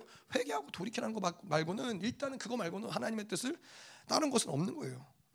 무엇을 해도 문제가 되기 때문에 그래요. 예? 무엇을 해도. 그래서 목사님도 이제 목사님을 찾아가서 뭐 이런 걸 해야 될까요? 저런 걸 해야 될까요? 뭐 사업을 해야 될까요? 뭘 해야 될까요? 목사님 물어보면은 어떤 경우는 목사님 뭐 얘기해 주신 경우도 있지만 어떤 경우는 그냥 네 마음대로 하라고. 네 하고 싶은 거 하라고. 왜냐하면 뭘 해도 뭘 해도 별로 문제가 안 돼요. 이 사람은 워낙에 하나님과의 교제가 닫혀 있기 때문에 뭘 해도 문제가 안 되는 경우들도 있고 어떤 경우는 회개하라. 일단 너 회개하라. 일단은 다 끊어내라. 이런 게 하나님의 어, 방향성일 수도 있다라는 것이죠. 자, 음, 그래서 이 계속 볼게요. 음, 허망하게 살아가는 모습의 두 번째 모습은 무엇이냐? 무지하다라는 거예요. 이거 굉장히 순서적으로 이루어지는 거야. 이 세상을 향해 있고 허망한 것을 마음에 품고 세상을 바라보고 있으면 총명이 어두워져요. 총명이 어두워지면은 그 다음에 일어나는 사건이 뭐요? 무지해진다라는 거예요. 옳고 그름의 분별의 능력이 완전히 상실된 상태예요. 분별이 안 되는 거예요. 무엇이 깨끗한지, 무엇이 더러운지, 무엇이 옳은지, 무엇이 틀린지, 무엇이 기뻐할 때인지 슬퍼할 때인지, 이것이 맞는 하나님이 원하시는 장소인지, 이 사람을 만나는 게 하나님 원하시는 때인지 알 수가 없는 거예요. 무지해지는 거예요. 이 영혼의 상태가 세상이면 그렇다는 거예요. 영혼의 세상 상태가 세상을 바라보고 있으면 즉각적으로 총명을 잃어버리고 무지해지고 하나님의 인식이 안 되는 거예요. 근데 아까도 말씀드린 대로 얼마나 오랜 시간에 걸리는데 우리의 영이 무지해지는 데까지 가느냐? 오래 걸리지 않는다는 거예요. 예. 잔디밭에 이, 여러분 그런 적 있으세요? 잔디밭을 길러보신 적 있으세요? 잔디밭에는 잡초를 며칠만 잔디밭을 관리만 안 하면은 정말 한 2, 3일 내에 잡초가 자라요. 저희가 제가 예전에 미국에서 주택에 살았던 적이 있거든요. 누나랑 같이 이제 집을 해서 주택에 살았는데 뒷마당이 있었어요. 뒷마당이 있었는데 이렇게 잔디밭 원래는 잔디밭이어야 되죠. 근데 하여튼 무슨 밭이 있었어요. 뭐 그냥 초록색이에요. 근데 이게 며칠 내버려 두죠. 한 일주일, 이주일 지나면은 풀이 여기까지 자라요. 정글이 돼요. 정글이. 막 그래가지고 막 그것도 잘라내느라고 막, 막 난리를 치고 이러는데 나중에는 안 돼갖고 사람을 써가지고 뭐 한 2주에 한 번씩, 3주에 한 번씩 이걸 했거든요. 근데 마치 우리의 심령도 그렇다라는 거예요. 세상을 받아들이고 이 총명을 잃어버리고 마음이 무지해지는 무지해지는 이 시간이 얼마나 오래 걸리느냐? 오래 걸리지 않는다라는 거예요. 영적인 것이 그렇게 민감하다라는 거예요. 세상을 받아들이면 우리의 영은 오랜 시간 세상의 것들을 받아들이는데 시간이 걸리는 것이 아니라 즉각적으로 어둠을 향하고 즉각적으로 세상의 것을 빨아들이고 즉각적으로 하나님과 관계없는 사람이 하나님과 하나님의 인지 안 되는 이러한 사람이 되는데 오랜 시간이 걸리지 않는다라는 거예요. 자, 제자들의 이야기를 보면은 저희가 그걸 볼 수 있어요. 제자들이 예수님이 이제 오병이어 기적을 베푸시잖아요. 이걸 보고 놀래죠. 아, 저분은 도대체 누구이시길래 이 떡 다섯 덩이와 별, 물고기 두 마리를 가지고 이 5천 명의 사람을 먹이시는가? 막 놀라갖고 그러는데 그 다음에 일어나는 사건이 재밌죠. 그 다음에 이제 예수님이 제자들을 먼저 바다로 보내죠. 배를 타고 이제 바다로 보냈는데 밤에 밤이 맞이하고 풍랑이 치는데 그 가운데 예수님이 무리를 걸어서 오시는 거예요. 그래서 이제 제자들이 깜짝 놀래가지고 이게 도대체 무슨 일인가, 웬 유령인가, 어, 막 두려워 떨고 있을 때 그때 예수님이 뭐라고 그러시냐면은 이는 그들이 그떡 되시던 일을 깨닫지 못하고 도리어 그 마음이 둔하여졌습니다. 왜 너희는 깨닫지 못하느냐? 마음이 둔하여졌다는 거. 예수 왜 제자들의 마음이 왜 둔해졌어요? 예? 예수님을 바라봤어야 되는데 아이 이 제자들은 떡에 대한 욕심, 세상의 어떤 이 방향성을 가지고 그 사건을 바라보니까는 즉각적으로 깨닫지 못하고 둔해지는 거예요. 무지해지는 거예요. 그런데 참 재밌는 건 뭐냐면 제가 이거 말씀을 쭉 쳤다 보니까는 복음서에 보면은 예수님이 제자들에게 아직도 깨닫지 못하느냐를 말씀을 굉장히 많이 하세요. 예, 여러분 이걸 보고 저는 소망을 좀 얻었어요. 아, 제자들 제자들 그랬구나. 아, 소망이 있다. 나도 소망이 있다. 계속 말씀하시면 말씀을 들어도 깨닫지 못하는구나. 너희들은 이러한 이러한 어, 왜 알지 못하느냐? 왜 깨닫지 못하느냐? 뭐 비유를 얘기해 주시고서 맨날 제자들은 몰라서 예수님께 물어보죠. 깨닫지 못하는 거예요. 언제 이들이 깨닫기 시작해요? 언제 이것들이 맞아 들어가기 시작을 해요? 예수님이 죽고 승천하시고 성령이 임하고 나서야 비로소 아 그때 예수님 하신 말씀이 이거였구나. 그때야 비로소 깨달아지는 거예요. 그래서 이, 이 총명함이라는 것은 사실 그래요. 이 세상적으로도 총명함을 얘기할 때는 하나를 알면은 열을 아는 사람들 있잖아요. 이 사람은 굉장히 총명한 거죠. 근데 하나를 알려줘도 하나를 모르는 사람들은 무지한 거죠.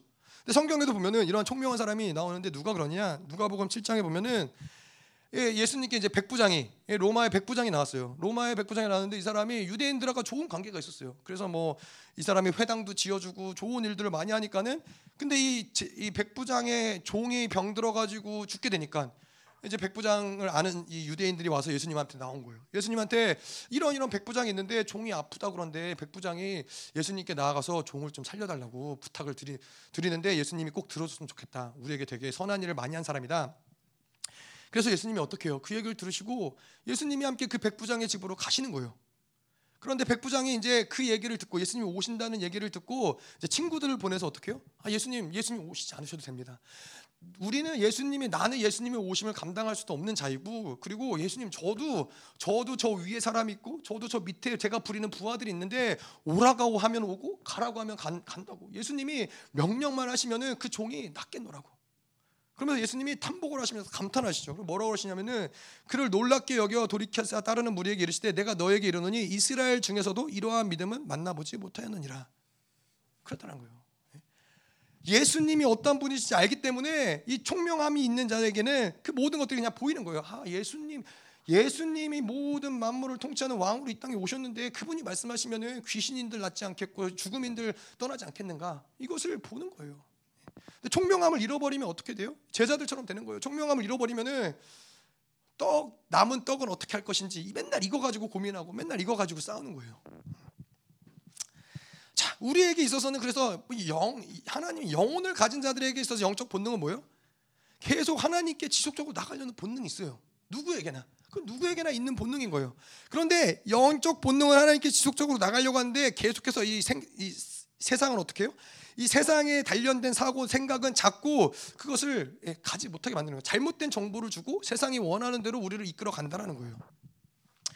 우리에게 있어서 그래서 생각이 무엇을 향하느냐가 굉장히 중요해요. 로마서 8장에 보면은 내 생각이 어디를 향해 있느냐에 따라서 우리의 영적인 상태가 결정이 된다라는 거예요.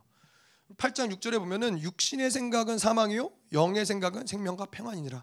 육신에 대해서 계속 우리 생각이 육신에 가 있으면은 결국엔 뭐요? 사망으로 갈 수밖에 없다라는 거예요. 사망에 이르는 곳으로 우리를 그 생각이 인도한다라는 거예요. 그런데 이 생각이 하나님께 가 있으면 어떻게 돼요? 계속 그 하나님께 가 있는 그 생각을 통해서 생명이 들어오고 하나님의 평안이 들어온다라는 거예요.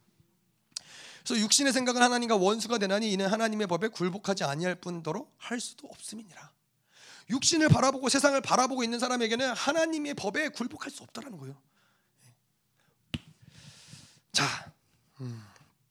세 번째로 이 허망하게 사는 모습 세 번째. 그래서 총명이 어두워지고 무지해졌어요. 그 다음에 뭐요? 굳어진다라는 거예요.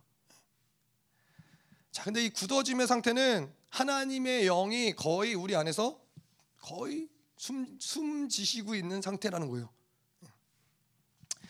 그 우리가 씨 뿌리는 비유를 보면 그렇잖아요. 씨 뿌리는 비유에서는 오직 옥토만 열매를 맺죠. 옥토라는 건 뭐예요? 딱딱하게 굳어 있는 게 옥토예요? 아니죠. 딱딱하게 굳어 있지 않고 부들부들한 심령이 바로 옥토의 심령이죠. 우리가 알다시피 길짝밭은 뭐예요? 길짝밭은 이 씨앗을 단 하나도 받아들일 수 없는 이 롤러로 반들반들하게 밀어낸 이 세상적인 것들, 세상의 사고, 세상의 뭐 어떤 지식, 세상의 방법, 이 철학, 이성과 합리성으로 이 심령을 빳빳하게 따라놔서 아무리 그것에 씨를 뿌려도 예, 씨가 들어가지 않는 거예요. 돌짝밭은 뭐예요? 돌짝밭은 씨를 뿌리면은 뿌리는 내려요. 뿌리는 내리는데 이 고난과 함께 이 환란이 있기 때문에 씨가 힘 있게 자라나지 못하는 게 어느 정도 자라다가 많은 거예요. 가라지 밭은 뭐예요? 씨를 분명히 받고 씨가 자라나는데 씨앗과 함께 가라지도 함께 자라서 이, 이 모든 이 힘들을 가라지들이 뺏어 가는 거예요. 근데 오직 옥토만 이 씨를 어, 열매 맺게 할 수 있다는 거죠. 자, 근데 옥토라는 건 뭐예요? 우리에게 있어서 옥토라는 건 뭐예요? 부들부들한 심령인데 어떻게 하면 이 씨를 만들어낼 수 있는 부들부들한 심령을 만들 수 있어요? 계속 말씀을 가지고 우리를 기경하는 거예요. 그게 바로 옥토의 심령이라는 거예요. 우리는 어떻게 말 옥토의 말씀드린 대로 옥토가 아니면은 이 씨앗은 자랄 수 없어요. 근데 어떻게 옥토가 되느냐? 계속 말씀으로 자기를 쪼개는 거예요. 계속 오늘 계속 이야기하는 게 아, 아까 처음에도 이야기한 것처럼 자기를 말씀으로 쪼개고 회개하고 돌이키고 엎드리고 계속 이 작업을 통해서 우리의 심령이 부들부들해지는 거예요.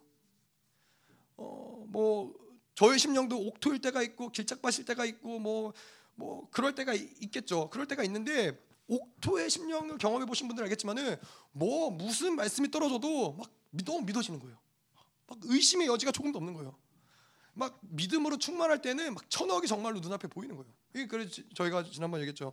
그 열방교회 어떤 성도분이 이제 좀 있으면은 이제 회사에서 임원으로 올라가는 자리인데 천억의 영광이 너무 보여지니까 그 말씀이 너무 믿어지니까는 그냥 다 때려치는 거예요. 때려치고 그냥 이제 새로운 사업에 아무것도 없는 네 명에서 시작하는 교회 교회 기업에 그냥 들어가는 거예요.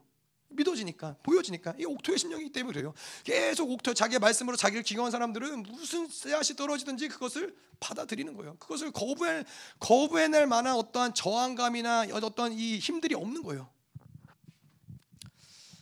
자, 그런데 이 반대로 총명이 어두워지고 무지하여서 굳어진 마음의 상태는 어떻게 해요? 아무리 찔러도 예, 들어가지 않아요. 아무리 찔러도 끄떡도 하지 않는 거예요. 그것이 바로 굳어졌다는 거예요. 목사님이 말씀하시면서 어떤 이야기를 하나 하셨냐면은 이렇게 굳어졌는데 하나님이 이런 굳어짐에 대한 어떤 결과를 얼마나 어떻게 결과를 내시느냐 그러면서 얘기를 하신 게 어떤 목사님 이야기를 하셨어요. 어떤 목사님이 진짜 실제로 있었던 얘기라고 그러시더라고요. 실제로 있었던 얘기인데 이 목사님이 뭐 그렇게 큰 교회 목사님이 아니셨나 봐요. 근데 뭐 웬, 웬일인지 벤츠를 몰고 싶으셨나 봐요. 벤츠를 몰고 싶어서 교회에 계속 욕을 한 거죠. 나 벤츠가 필요하다. 뭐, 뭐 이해할 수 없지만 벤츠가 필요하다. 벤츠를 사달라. 벤츠를 사달라. 맨날 이제 교회에 욕을 하니까는 교회에서 아, 그러면 어쩔 수 없이 뭐 중고라도 벤츠를 한 대 이제 사드린 거죠. 벤츠를 한 대 사드렸는데 이제 목사님이 기분이 좋아서 벤츠를 다음 날 몰고서는 운전을 하시다가 예, 프라이드랑 박았다 그러더라고요. 옛날 그 쬐끄만 프라이드 있잖아요. 프라이드랑 박았는데 당연히 이 독일산 벤츠가 튼튼하겠죠. 힘이 좋겠죠. 그런데 프라이드에 있던 사람은 약간의 타박상만 입었는데 이 목사님은 즉사했대요. 실제로 있었던 얘기래요. 저는 벤츠 싫어해요. 저는 벤츠 원치 않습니다. 아, 사실 저는 진짜 차에 대한 별로 관심도 없고 그런데 이 뭐요? 이게 마음이 굳어지니까는 마음이 굳어진 상태를 하나님이 즉각적으로 하나님이 심판하시는 때가 있다라는 거예요. 사실 그래서 마음이 굳어진다는 건 우리에겐 두려운 일인 거예요. 어떤 사람 보기에 사람마다 다를 수 있어요. 어떤 사람은 마음이 굳어진 상태를 하나님이 뭐 방치하시고 하나님이 좀 시간 뭐 기회를 주시는 경우도 있지만은 어떤 경우는 이렇게 마음이 굳어지면은 즉각적으로 하나님의 심판이 네, 내릴 때가 있을 수 있다라는 것이죠. 자, 그래서 우리는 절대로 이렇게 굳어진 마음을 방치하면 안 돼요. 예? 굳어진 마음을 오래 이 여러분도 아시죠? 이게 굳어지기 시작을 한 거를 오랜 시간 방치하면 어떻게 돼? 점점 점 점 더 굳어져요. 뭔가 굳어질만 하다. 아, 뭔가 이 내가 세상을 바라보고 총명이 어두워진다. 그럼 즉각적으로 돌이켜야죠. 즉각적으로 하나님을 향해 서 있어야죠. 즉각적으로 회개해야죠. 예, 뭐뭐 모르겠어요. 뭐 예수님이 아니고선 이 땅에서는 완벽한 사람이 있을지 모르겠어요. 뭐 안식에 들어가고서는 성화에 들어가 영화에 들어가고선 그럴 수 있지만은 우리에게 중요한 것은 우리가 넘어질 수 있지만 세상을 바라볼 수 있지만은 즉각적으로 회개하고 돌이키는 시간을 점점 점점 짧게 가져가는 게 중요하다라는 거예요. 굳어진 시간을 오래 가져가면 가져갈수록 어떻게 돼요? 그 다음에 나와요. 그 다음에 좀 있으면 나오는데 결국에는 굳어지면 길어지면 길어질수록 하나님의 생명이 떠나 있도다. 이게 결과가 되는 거예요. 예. 자 그런데 우리의 소망은 뭐예요? 우리의 소망은 에스겔서 36장 25절에서 27절 이게 우리의 소망이라는 거예요.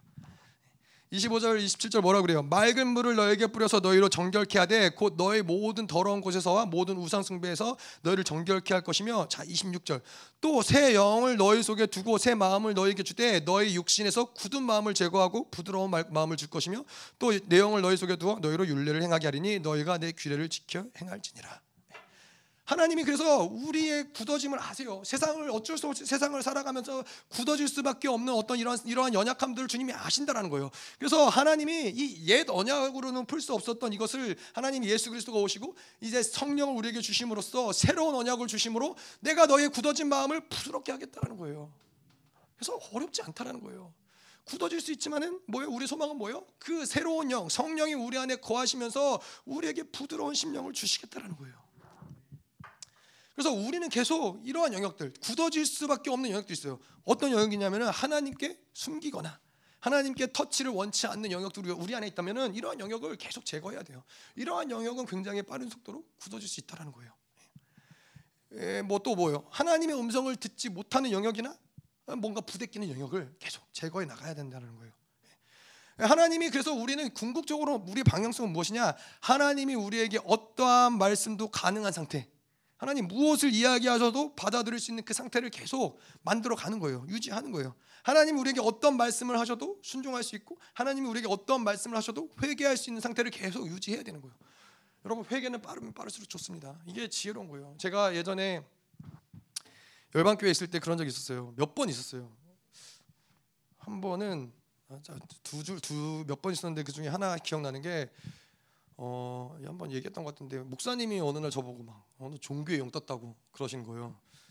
그래서 근데 그것도 이제 뭐 리더 모임 하는데 사람들 다 있는 데서 불러다가 종교에 영 떴다고 나오라고 그래서 막 축사를 해주시면서 막 발로 배를 밟으시고 막 예? 예, 얼마나 쪽팔려요 목사인데 그래도 예. 사실 뭐 별로 그렇게 쪽팔리진 않아 생각은 없었어요 그냥 종교의 영막 그래갖고 그랬죠 그런데 그러고서 이제 뭐 저희 사모도 알지만은 즉각적으로 저는 그때 기도했어요. 왜 뭐 종교형 뭘까요, 하나님? 그런데 이제 하나님이 이제 딱 생각나게 해주시는 게 있는 거예요. 그때 이제 뭐 별거 아니었지만은 교회 이제 교역자 사무실 가지고 이렇게 하느냐 저렇게 하느냐 이제 제가 앞장서 가지고 어 교역자 사무실 이렇게 해달라 막 이러고 있었거든요. 이제 그러면서 아 이러한 것도 하나님 기뻐하지 않으셨구나. 이게 종교형 이러면서 내 안에서 종교형 뭔가 자꾸 팔을 가르고 뭔가 예 하나님이 하나님의 본질 자체보다는 다른 것에 집중하게 만드는 것이 종교형이었구나.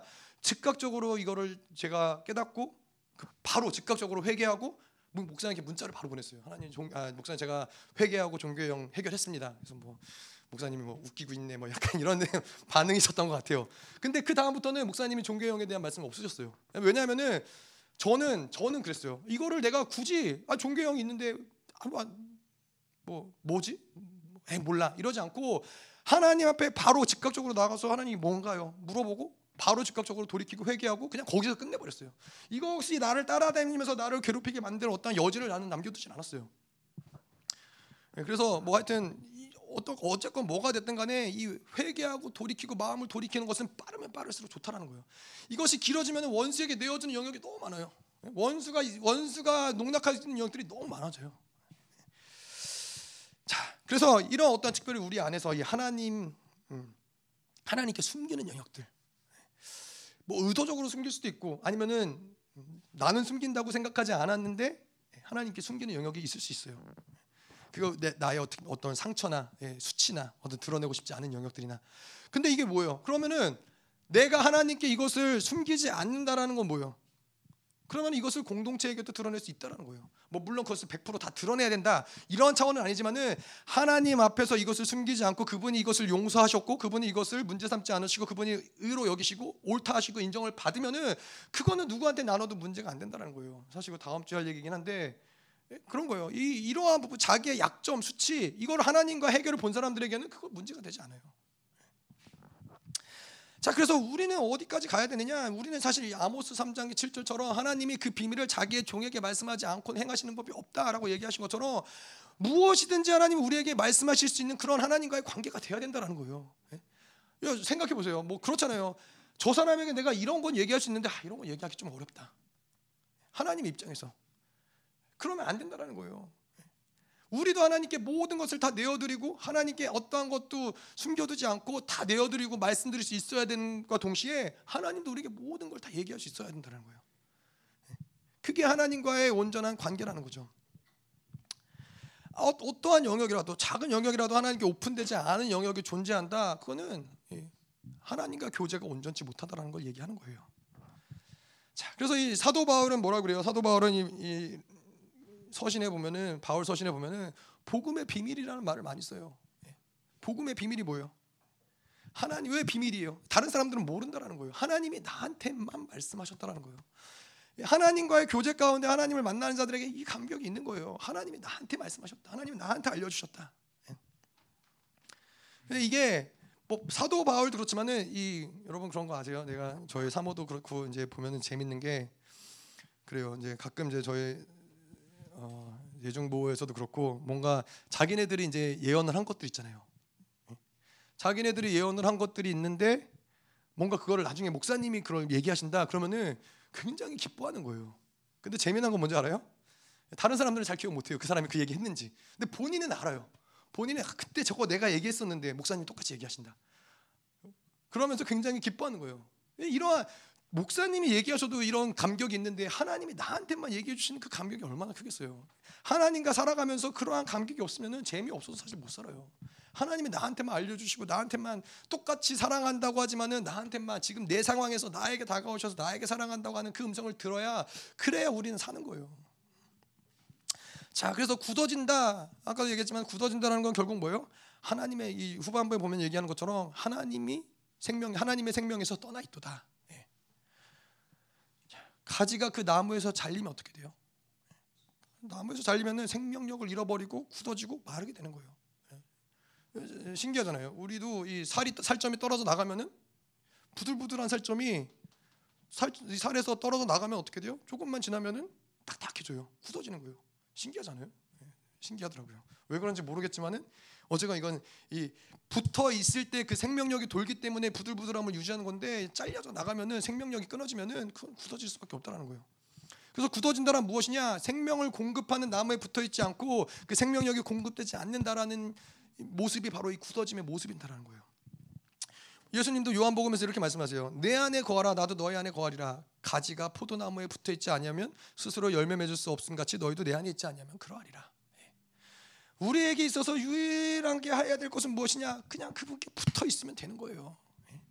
내가 열매를 맺을 필요도 없고 내가 뭐 아름다운 꽃을 맺으려고 노력할 필요도 없고 그냥 그분에게만 딱 붙어 있으면 되는 거예요. 그분이 공급하는 것들을 받아들이고 그분이 만드는 것들을 계속 받아들이면은 그 자연스럽게 스스로 열매를 맺는 거죠. 19절 볼게요. 자, 그들이 감각 없는 자가 되어 자신을 방탕에 방임하여 모든 더러운 것을 욕심으로 행하되 자, 감각 없는 자가 됐다. 자, 총명이 어두워지고 무지해지고 굳어지고 그다음에 어떻게 돼요? 예, 감각 없는 자가 됐다. 감각 없는 자가 됐다는 건 결국은 뭘 얘기하는 거예요? 죽었다는 거예요. 뭐가 죽었어요? 하나님의 생명이 내 안에서 죽었다라는 거예요. 하나님의 영이 내 안에서 죽었다라는 거예요. 뭐 죽었다라는 표현은 그렇지만은 더 이상 내 안에 느껴지지 않고 예, 뭐 그런 거예요. 꼬집어도 안 아파요. 뭐 시체니까 죽었으니까 아무리 꼬집어도 아프지도 않고 반응하지도 않고 다른 표현으로 하면 뭐예요? 내 안에 이, 이 생명이 승리한 게 아니라 바이러스가 승리한 상태인 거예요. 그래서 그거를 다르게 표현하자면 감각 없는 자가 되었다라는 것은 하나님의 의지대로 하나님의 말씀대로 움직여지지 않는다라는 거예요. 무서운 거죠. 반대로 자기가 원하는 대로 자기의 욕심대로 자기가 원하는 대로 행하는 데 있어서 방해가 없다라는 거예요. 그게 감각 없는 자가 됐다라는 거예요. 자, 교회 안에서 이러한 성도들이 한국 교회 안에서도 이런 성도들이 많다라는 거예요. 참 무서운 얘기죠. 어 제가 아는 이 제가 중고등학교 때 여의도 선보원교회에서 신앙생활을 했거든요. 미국 가기 전에. 근데 이 교회에서 정말 신앙생활을 열심히 잘했어요. 같이 열심히 섬기고 어, 같이 찬양하고 같이 기도하고 같이 예배하고 같이 뭐 농구도 하고 운동도 하고 그랬는데 미국에 갔다가 이제 청년이 돼서 다시 한국으로 돌아왔죠. 한국으로 돌아왔는데 이 친구들을 오랜만에 만났어요. 이 친구들 오랜만에 만났는데 여전히 그 동일하게 그 교회 다니고 여전히 교회를 잘 섬기고 있더라고요. 아동부 교사로 섬기고 뭐 그게 자연스럽게 뭐 이렇게 중고등부 뭐 대학부 가고 이제 청년 되면은 아동부 섬, 교사로 섬기고 이런 게 자연스럽게 그 교회에서는 이루어지는 거예요.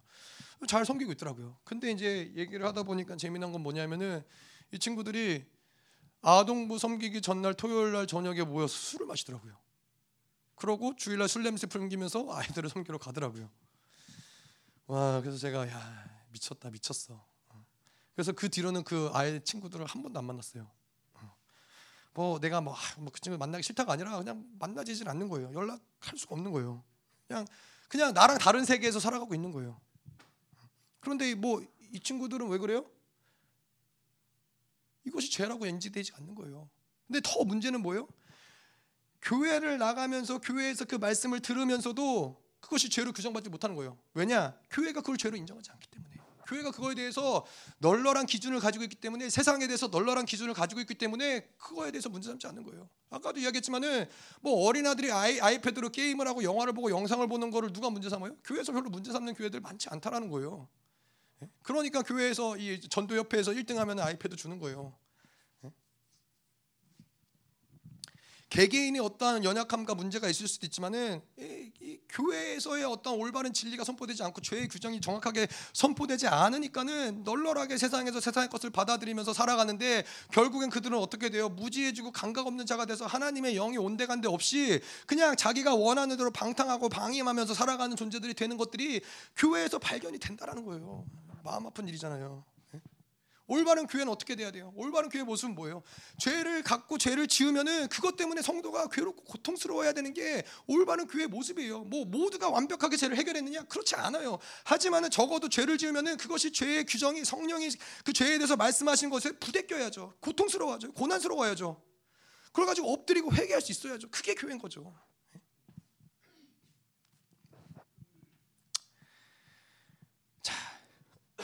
그런데 많은 교회들은 어떻게 돼요?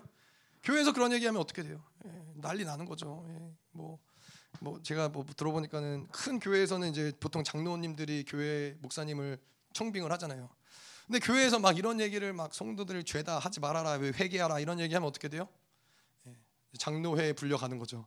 장로회에 불려가서 이제 다음 해부터는 그 교회에 있지 못하고 다른 교회를 알아봐야 되는 뭐예요? 이 말씀에 대해서 이런 어떤 이 하나님의 말씀이 죄에 대해 정확히 규정이 되고 말씀이 선포됐을 때 그것을 받아들이고 옥토처럼 그것을 받아들이고 엎드리고 회개하는 것이 아니라 그것에 대해서 불신하고 대적하는 흐름으로 가는 거예요. 교회들이 그런 흐름으로 가는 거예요. 그래서 점점 어떻게 돼요? 말씀이 점점 애매모호해져요. 제가 말씀드렸잖아요. 제가 이제 가끔씩 차를 타고 라디오를 교회 말, 말씀들을 들으면 들으면은 애매모호해요. 뭐를 뭐가 옳은 것인지 뭐가 잘못된 것인지 정확한 규정이 없어요. 세상이 뭐 어디까지 뭐 세상이 정확히 뭐그 적당히 세상에서 잘 사는 법을 가르쳐 주고 세상이 어떤 것을 받아들이는 것에 문제를 삼지 않고 교회들이 이러다 보니까는 그게 무슨 교회예요? 하나님의 영이 역사하지 않는 교회가 어떻게 교회라고 얘기할 수 있어요? 자, 그래서 결론적으로는 뭐예요? 우리의 영혼은 세상을 향해 서 있으면 안 된다라는 거예요. 뭐 한 번이라도 그러면 여러분 지옥 갑니다. 이 얘기를 하는 거예요? 아니에요. 그럴 수 있어요. 하지만은 진리의 대전제는 뭐냐? 그럴 수 없다라는 거예요. 그러면 죽는다라는 거예요. 예? 그것을 알고 있어야 회개하고 돌이키는 것이지 그것이 선포되지 않고 그것을 알지 못하면은 그냥 세상을 따라가도록 성도들을 내버려 두는 것이죠. 자, 그래 감각 없고 방임한 상태가 된다. 이게 참 무서운 게 뭐냐면은 하나님은 그러면 어떻게 돼요? 감각 없는 자들을 어떻게 해요? 하나님이 정말로 사랑하시면은 두들겨 패시겠죠. 데리고 오시겠죠. 야, 너 그렇게 살면 안 된다. 너 그러다 죽는다. 너 나랑 완전히 단절된다. 그런데 더 나아가서 이러한 자들은 로마서에서 뭐라 그래요? 이방인들 어떻게 해요? 하나님이 그 상실한 마음을 내버려 두신대요. 1장 28절에 또한 그들이 마음에 하나님 두기를 싫어함에 하나님께서 그들을 그 상실한 마음대로 내버려 두서 합당하지 못한 일을 하게 하셨으니 예? 감각 없는 자가 돼서 그렇게 가는 거예요. 이게 가장 무서운 하나님의 심판인 거예요. 자, 두 번째로 예, 로마 4장 20절부터 24절까지 예수를 이 두 번째로 하나님이 우리를 통치하시고 훈련시키는 방법 중에서 두 번째로는 뭐냐면 예수를 옳게 가르치고 옳, 옳게 배워야 된다는 거예요. 자, 4장 20절 오직 너희는 그리스도를 그같이 배우지 아니하였느니라. 세상을 세상의 어떠한 흐름들을 차단하는 것이 첫 번째 훈련이라면은 두 번째는 예수를 옳게 배우는 것이 두 번째 훈련이라는 거예요. 자, 4장 21절에 보면은 진리가 예수 안에 있는 것 같이 너희가 참으로 그에게서 듣고 또한 그 안에서 가르침을 받을진대. 자, 예수를 옳게 가르치고 배우는 것 그건 무엇이냐? 하나님의 사람으로 세워진다는 거예요. 다시 말해서 하나님이 직접 가르치시고 직접 말씀하시고 그 말씀을 직접 듣는 훈련이 있어야 된다는 거예요. 교회는 필연적으로 목사의 사람을 만드는 데가 아니에요. 목사의 조직을 만드는 데가 아니고 목사의 나라를 만드는 데가 아니라 하나님의 사람을 세우는 거고 하나님과 살아가는 자들을 만드는 거고 예, 하나님의 말씀을 들을 수 있는 자들을 만드는 것이 바로 교회라는 거예요. 그래서 목사는 뭐예요? 중매쟁이라는 거예요. 예. 목사가 뭔가를 이야기해서 목사가 원하는 방향으로 목사가 끌어가는 것이 아니라 하나님이 원하시는 것을 들을 수 있도록 하나님이 원하시는 자리에 성도들을 데리고 오는 거죠. 하나님과의 교제가 가능하도록 이런 묶임들을 같이 싸워주고 예, 이런 상처들을 같이 싸워주고 하나님의 음성을 들을 수 있도록 하나님의 인도하심을 받을 수 있도록 같이 가주는 것이 바로 중매쟁이 역할인 것이죠. 자 그렇기 때문에 교회는 반드시 계시가 중요하고 기름 부으심이 중요해요. 예, 계시란 뭐예요? 하나님의 드러나심이에요. 계시를 목사만 계시를 계시가 목사에게만 계시가 있어요? 아니잖아요. 교회 성도들 하나님을 사랑하는 모든 자들 하나님 이 모든 자기의 계획과 모든 이 목적과 모든 것이 하나님인 자들에게 하나님의 드러나심이 바로 계시라는 거예요. 예, 그렇다면은 교회에서 이 계시가 없으면은 계시가 죽어지면은 하나님 어떻게 발견을 해요? 예. 기름 부으심이 모든 걸 다 가르친다고 그랬는데 기름 부으심이 없는 교회에서 어떻게 하나님을 알게 돼요? 그럼 필연적으로 어떻게 돼요? 그냥 이성과 합리성으로 하나님을 알아가는 거예요. 지식으로 하나님을 배워가는 거예요. 하나님이 직접 만들어 가시고 하나님이 직접 행하시도록 해야 된다는 것이죠. 그래서 우리가 설교를 들을 때 뭐 이런 경우 뭐 아, 목사님이 이렇게 말씀하셨다. 어, 사실 이거는 별로 별로 중요하지 않아요. 별로 중요하지 않고 뭐가 더 중요하냐? 하나님이 말씀하셨다. 하나님이 이렇게 말씀하시는 것을 그 예배를 통하여 설교를 통하여 들을 수 있어야 된다는 거예요. 목사가 말했기 때문에 하나님의 말씀이냐? 그게 아니라 레마의 말씀이라는 거예요. 하나님의 말씀을 통해서 각자에게 성령의 그 성령의 말씀하심을 듣게 하신다라는 거예요. 그 음성을 들어야 된다는 거예요. 예. 말씀을 내가 무엇을 얘기했느냐, 뭐 어떠한 말씀이 뭐냐, 내용이 뭐냐, 뭐 이뭐 뭐 대지가 1번이 뭐냐, 2번이 뭐냐, 이것보다 더 중요한 건 이것보다 중요한 건 뭐냐면은 나에게 지금 하나님 무엇을 말씀하시느냐. 이거를 들어야 된다는 거예요. 쉐마 이스라엘 이스라엘은 하나님의 말씀을 들어야 사는 것이고 그 말씀이 들려야지 그래야지만 하나님의 올바른 방향성으로 갈 수 있는 것이고 돌이킬 수 있는 것이고 목자를 따라갈 수 있는, 있는다라는 거예요. 자, 그래서 결론적으로는 예수님이 직접 성령님이 직접 그 성도들을 이끌어 가시고 예, 목사가 아닌 교회가 아닌 예수께 목숨 걸게 해야 된다는 거예요. 자, 4장 24절 하나님을 따라 의와 진리의 거룩함으로 지으심을 받은 새 사람을 입으라. 예. 자, 예수님을 옳게 가르치고 배우는 거 두 번째 뭐냐? 새 사람을 입어야 된다는 거예요. 새 사람을 입으라. 자, 그런데 이제 22절, 24절, 22절, 23절을 이게 좀 왔다 갔다 하면서 볼 건데 22절 그래서 새 사람을 입는 방법에 대해서 나와요. 22절에 보면은 너희는 유혹의 욕심을 따라 썩어져가는 구습을 따르는 옛 사람을 벗어버리고 예. 새 사람을 입으려면 어떻게 해야 돼요? 옛 사람을 벗어버려야 된다는 거예요. 새 옷을 입으려면은 헌 옷을 벗어버려야 새 옷을 입을 수 있다는 거예요. 이헌 옷을 입은 채로 새 옷을 입으면 어떻게 돼요? 예, 뭐 입지도 않고 입을 수도 없지만은 그러면은 헌 옷도 새 옷도 다 더러워지는 거예요. 다 해지는 거예요. 그래서 이 새 사람은 옛 사람을 벗어 버려야지만 새 사람을 입을 수 있는데 그래서 우리에게는 필연적으로 굉장히 중요한 영적 전쟁은 무엇이냐? 뭐 귀신과의 전쟁도 필요하죠. 그것도 중요한 전쟁이지만은 본질적으로 우리에게 가장 중요한 전쟁은 옛 사람과 새 사람의 전쟁이라는 거예요. 옛사람은 아까도 이야기한 대로 이 육체의 욕심을 따라서 그들이 원하는 것, 육체가 원하는 것을 계속 하려고 하지만은 새 사람은 하나님을 향해 서 있는 새 사람은 계속 하나님의 것을 받아들이고 하나님의 것을 번성시키려고 하는데 이 두 가지는 늘 치열한 전쟁 가운데 있다라는 거예요. 그냥 그냥 내버려 두지 않는다라는 거예요. 음. 그래서 우리가 잘 아는 옛사람과 새사람의 전쟁을 이야기할 때 태백산 호랑이와 나와 단둘이서 단도를 들고 방 안에 있을 때 그냥 뭐뭐 어떻게든 되겠지라고 내버려 두면 어떻게 돼요? 잡아 먹히는 거예요.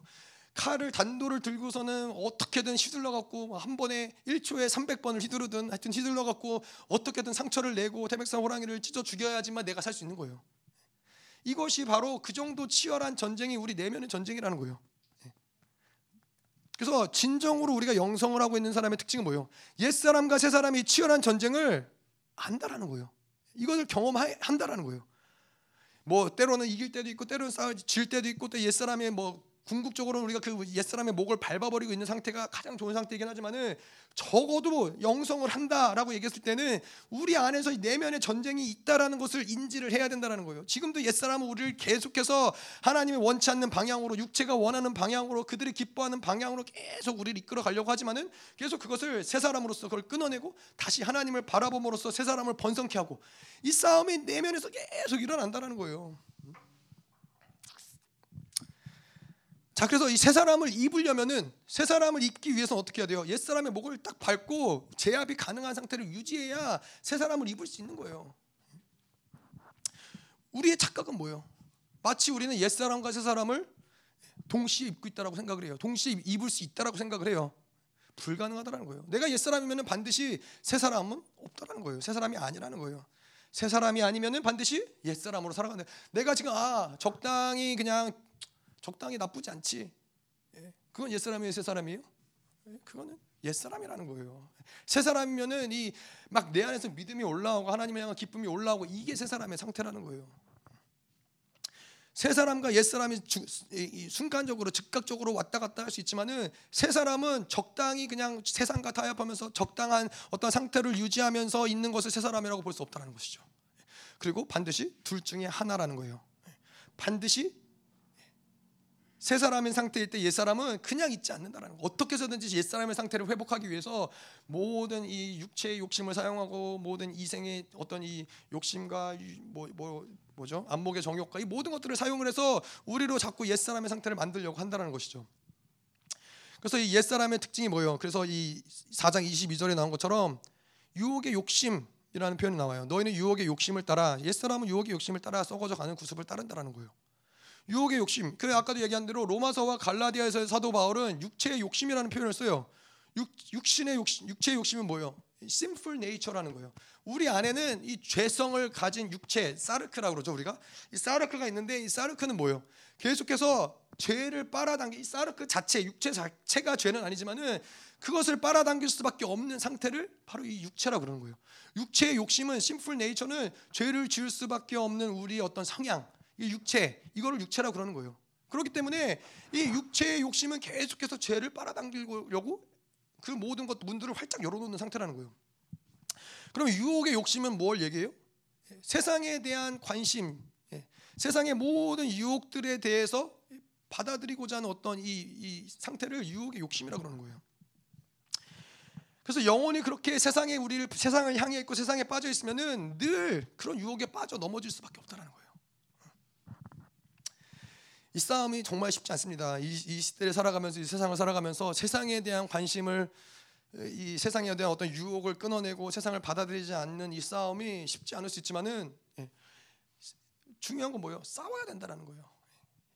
이게 하나님을 계속 바라보면서 이 싸움을 계속 싸워야 된다는 거예요. 싸우지 않고 뭔가가 결론 나지기를 기다리면 결론 날 수 없다는 거예요.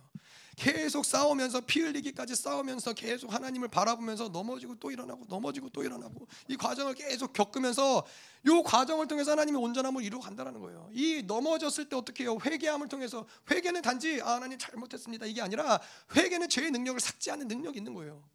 그러면 자꾸 회개하는 거예요. 자꾸 엎드리는 거예요. 하나님 그렇습니다. 내가 회개하면 다시 죄의 능력이 삭제되고 다시 죄를 이길 수 있는 힘들이 우리 안에 돌아 돌아오는 거예요. 여러분 그거 아세요? 우리는 죄를 짓죠. 실패하죠. 넘어질 수 있어요.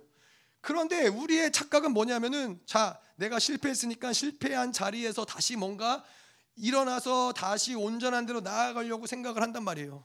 근데 그렇지 않아요. 우리가 실패하고 넘어진 그 죄의 자리가 있잖아요. 근데 우리가 회개했을 때는 우리는 거기서부터 시작하는 게 아닌 거예요. 우리는 다시 이 모든 죄를 하나님은 기억하지 않으신대요. 하나님은 죄를 기억하지 않으시고 양심에 기록된 죄악마저도 우리가 예수의 피로 깨끗이 씻어난 상태라면은 그럼 우리는 죄가 없는 상태에서 시작하는 거예요. 어제 그제의 3일 전에 무거운 나의 죄의 어떤 대가들 무게를 짊어지고서는 오늘 뭔가 또 승리를 향해 가는 게 아니라 회개한 자들에게는 이 모든 것을 다 한 번에 날려버리고 다시 다시 아무것도 없는 상태로 출발할 수 있기 때문에 죄와 싸울 싸울 수 있는 거고 싸워 볼 만한 것이죠. 자, 그래서 이 옛사람의 우리가 이 특징을 또 한 가지 보자면은 이 썩어져가는 구습인 것이죠. 썩어져가는 구습이란 뭐냐면은 세상 사람들이 살아가는 모습인 거예요. 뭐 그게 관례일 수도 있고 통념일 수도 있고 세상 사람들이 말하는 어떤 그런 것들 예, 그러한 것들을 따라서 살아간다는 것이죠. 뭐 우리 시대의 예를 들자면 그런 거죠. 이 뭐 세상에서 이제 뭐 코로나가 왔으니까는 백신을 맞아야 삽니다. 예, 백신을 맞을 수도 있고 맞지 않을 수도 있어요. 하지만은 하나 우리에게 중요한 거는 세상이 뭐라고 얘기하냐가 중요한 것이 아니라 하나님이 맞으라고는 맞는 것이고 맞지 말라고는 안 맞는 것이죠. 마찬가지로 이제 세상은 점점 시간이 지나가면서 어떻게 돼요? 뭐 미국도 그렇고 많은 유럽에 있는 교회들도 그렇고 동성애를 허용하지 않으면 목회할 수 없습니다. 그럼 어떻게 돼요? 목회를 하려면 동성애를 허락을 해야죠. 그렇게 해야 돼요? 아니라는 거예요. 그거는 세상에 세상 사람들이 썩어져가는 구습인 것이고 그것을 따라서 사는 사는 존재가 아니라는 거예요. 근데 이렇게 세상에 썩어져가는 구습을 따라가다 보면 어떻게 돼요?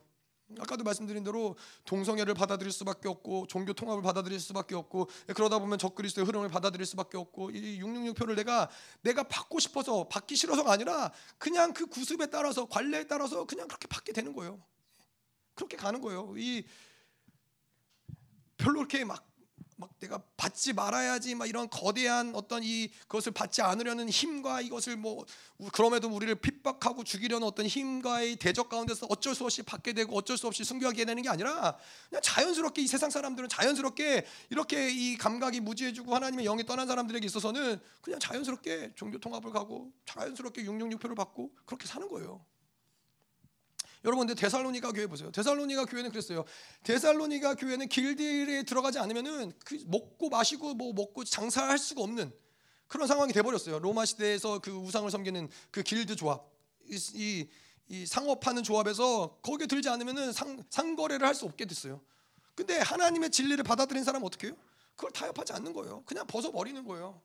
뭐 길드가 크겠어요? 하나님이 크겠어요? 이 땅의 세계 정부가 크겠어요? 하나님이 크겠어요? 그래서 하나님이 아니라면은 우리는 절대 아닌 거예요. 하나님이 가지 말라 그러면 안 가는 거예요, 그 길은. 자, 그리고 새 사람을 잇는 방법 두 번째로는 어떻게 해요? 4장 23절에 보면은 오직 너희의 심령이 새롭게 되어 심령으로 새롭게 되어야 한다. 자, 여기서 새롭게 된다는 것은 계속적인 용법이에요. 문법적으로 봤을 때 계속적인 용법이에요. 다시 말해서 매일같이 하나님 앞에서 새로워져야 된다는 거예요. 매일같이. 아까도 얘기했잖아요. 우리가 어제 무슨 일이 있었고 어제 내가 얼마나 낙심했고 어제 어떤 죄를 졌든 회개하고 돌이키면은 오늘 또 새롭게 새로운 하루 예, 하나님 앞에서 새로워지는 어떤 이런 원리 가운데서 하나님께 나아가는 거예요. 그래야 하나님을 믿을 맛이 나는 것이죠. 예, 어제 지은 죄를 내가 뭔가 해결해야 되고 내가 뭔가 뒤처리를 해야 되고 내가 수습해야 되고 그러고서 하나님 어떻게 믿을 수 있겠어요? 맨날 뒤처리하다 끝날 텐데 그렇지 않아. 하나님이 한 번에 십자가에서 이 모든 것들 다 날려버리셨다는 거예요. 자, 그래서 새롭게 된다라는 것을 다르게 표현한 뭐예요? 옛사람의 모습을 계속 깎고 또 깎고 죽이고 또 죽이고 자르고 또 자르는 것이 바로 새롭게 된다라는 거예요. 우리 옛사람, 이 우리가 살아왔던 그 옛사람의 모습들을 그냥 방치하는 것이 아니라 계속 날마다 쪼개는 거예요. 어디까지 쪼개요 그를 하나님의 말씀이 나를 움직이는데 어떠한 부대낌이 없을 어려움이 없을 때까지 계속 이것들을 쪼개 나가는 거예요. 그것이 뭐예요? 그것이 바로 안식 단계라는 거예요. 그래서 지속적으로 이렇게 새롭게 되는 계속 자아를 쪼개는 이러한 시간들을 가다 보면은 어떤 어떤 결과가 들어 어, 결과가 나와요? 안식에 들어가게 되는 것이죠. 안식에 들어가면은 더 이상 힘을 내지 않아도 쉬워지는 거예요. 모든 면에서. 그래서 이게 계속 막 로켓가 계속 이 모든 에너지를 분출하면서 대기권 밖으로 확 나가고 나서는 그 다음부터는 어떤 에너지를 쏘지 않아도 그 상태를 유지할 수 있는 거예요. 그 이 이 공중에 떠 있는 상태를 유지하는 거예요. 마찬가지로 우리가 계속 날마다 날마다 자아를 쪼개고 쪼개고 쪼개고 쪼개면은 하나님의 성령이 우리한테 계속 운행을 하시면서 어느 순간에는 그냥 기도가 쉬워지는 거예요. 예전에는 막 기도 1시간, 2시간 하는 게 버겁고 어려웠는데 어느 순간에는 기도가 3시간, 4시간, 5시간 어렵지 않은 시간이 오는 거예요. 뭐 용서하는 게 어렵지 않은 시간이 오는 거예요. 누가 됐든 나한테 무슨 짓을 해도 용서하는 게 어렵지 않고 용납해지는 게 어렵지 않고 회개가 어렵지 않고 포기하는 게 어렵지 않은 시간이 안식에 들어가면은 이 모든 것들이 들어가는 거예요. 그래서 우리는 새롭게 된다는 것은 날마다 우리는 그렇게 늘 자아를 쪼개고 옛사람을 죽이면서 성장해야 된다는 건데 마찬가지로 우리가 하루라도 배, 밥을 안 먹으면 배가 고프잖아요. 예? 뭐 하루는 참을 수 있을지 모르지만 이틀 안 먹으면 배고프잖아요. 뭐 3일 안 먹으면 배고프잖아요. 마찬가지로 우리의 영적인 갈망은 뭐냐면은 날마다 날마다 성장하지 않으면은 날마다 날마다 새롭지 않으면은 배고파야 된다는 거예요. 영적으로 배가 고픈 거예요. 그렇기 때문에 계속 집요하게 우리를 회개하고 돌이키고 잘라내고 이 작업을 계속하는 건 뭐예요? 계속 새로워지기 위해서, 계속 하나님 가운데 새로운 영광 가운데 나아가기 위해서, 하나님의 새로운 임재 가운데 나아가기 위해서 계속 그러한 것들을 행한다는 것이죠. 자, 그리고 이제 예수를 옳게 가르치고 배우는 것을 두 번째로 보자면은 새 사람을 입어야 된다는 거예요. 근데 새 사람을 입는 거 우리가 얘기했지만은 그 특징이 뭐예요? 24절에 하나님을 따라 의와 진리의 거룩함으로 지으심을 받은 새 사람을 입으라. 24절을 조금 더 쉽게 번역하자면 어떻게 있냐면 하나님을 따라를 다른 말로 조금 더 쉽게 이야기하자면 하나님으로부터 온 하나님으로부터 온 의와 진리 거룩함을 입다라고 얘기할 수 있고요. 진리의 거룩함 이것도 진리로부터 온 거룩함이라고 얘기할 수 있다는 거예요. 하나님으로부터 온 것이 뭐예요? 의와 거룩이라는 거예요. 예, 이것은 하나님의 진리로부터 온 속성이에요. 자, 그래서 세 사람을 우리가 어떻게 얘기할 수 있냐? 하나님으로부터 온 의, 거룩, 즉 그 진리로 지음을 받았다. 여기서 지음 받았다라는 표현이 나오죠. 지음을 받았다라는 거예요. 그것이 생명이라는 거예요. 그것으로 지음을 받았기 때문에 의와 거룩과 진리로 지음을 받았기 때문에 그것이 생명이라는 거예요. 근데 반대로 얘기하면 뭐예요? 그렇기 때문에 그것에 목숨을 건다라는 거예요. 의와 거룩과 진리의 목숨을 건다라는 거예요. 그래서 저, 실질적으로 이 여호수아에서도 보면 그렇죠. 여호수아 5장에 보면은 여리고성 전투를 앞두고서는 하나님이 이스라엘 백성에게 할례를 명하시죠. 할례를 명하 전 전 전, 적군을 눈앞에 두고서 할례를 행한다라는 것은 자살행위나 다름이 없는 것이죠. 예. 그래서 이 할례를 행하라는 것은 사실은 살기를 포기한 자들이 행할 수 있는 것이죠. 생명을 포기한 자들이 할 수 있는 거예요. 그래서 하나님의 말씀이 생명보다 귀하기 때문에 그것이 실질적인 생명, 영적인 생명이기 때문에 하나님의 말씀에 목숨을 걸고 할례를 행하죠.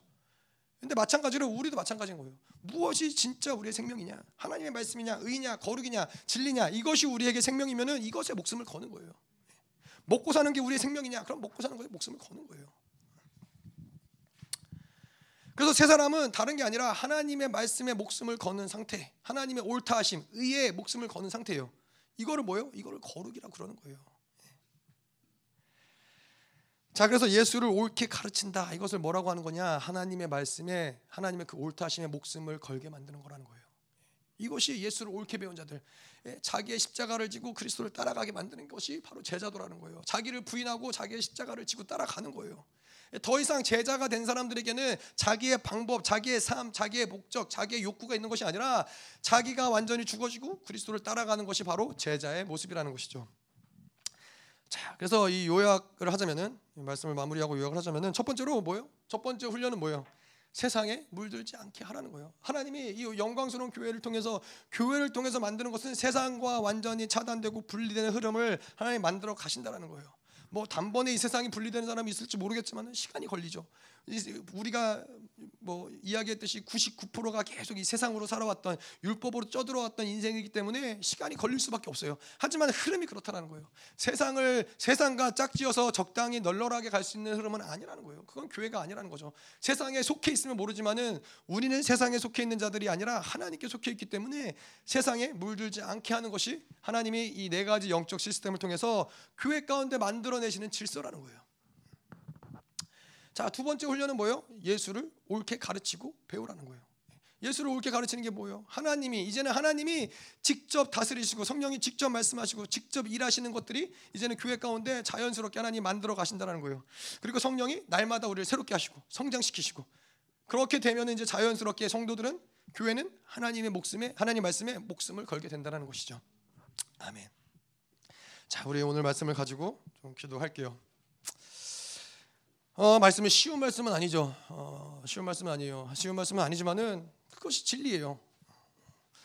어, 진리를 진리로 받아들일 수 있는 것은 하나님의 은혜가 필요한 것인데 하나님 이 시간도 그런 하나님의 은혜를 구하기 원합니다. 하나님 세상과 짝하고 살아가서 하나님 마음이 허망한 것에 하나님 우리의 마음을 빼앗기고 하나님 우리가 총명이 어두워져서 하나님을 인지할 수도 없고 하나님을 인식할 수도 없고 하나님 어느 순간에 무엇이 죄인지 무엇이 옳은 길인지 무엇이 잘못된 길인지 하나님 인식하지 못한 채 하나님 굳어지고 감각 없는 자가 하나님 되는 것이 하나님 이 교회 하나님의 부르신 그 교회 가운데서 하나님 가능한 일이 아님을 주님 이 시간도 선포합니다. 하나님 계속해서 우리 세상을 향해서 세상의 유혹과 하나님 유혹의 욕심을 따라 살려고 했던 우리의 어떠함들을 완전히 다 진멸하시옵소서. 하나님 이 시간에는 계속해서 우리의 모든 눈들을 하나님께 돌이킵니다. 하나님 내 상황이 어떠하냐, 내 지금 상태가 어떠하냐, 하나님 그것이 아니라 하나님 세상을 바라보는 눈을 하나님을 향하기 원합니다. 하나님을 바라볼지어다. 하나님 예수를 바라볼지어다. 그것이 생명이며 그것이 유일한 길이며 그것이 살 길임을 이 시간도 선포하오니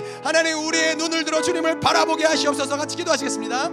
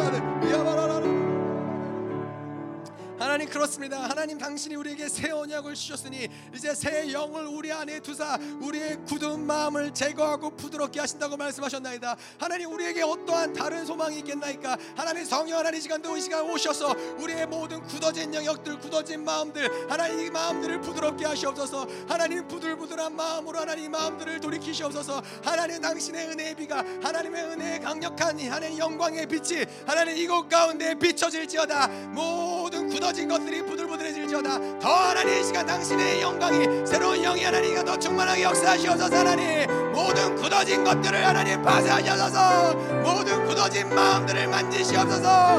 모든 굳어짐들을 해결하시옵소서 하나님. 더 임하시옵소서 더 충만. 시원하바 여바라라라라 야바라바라바라바라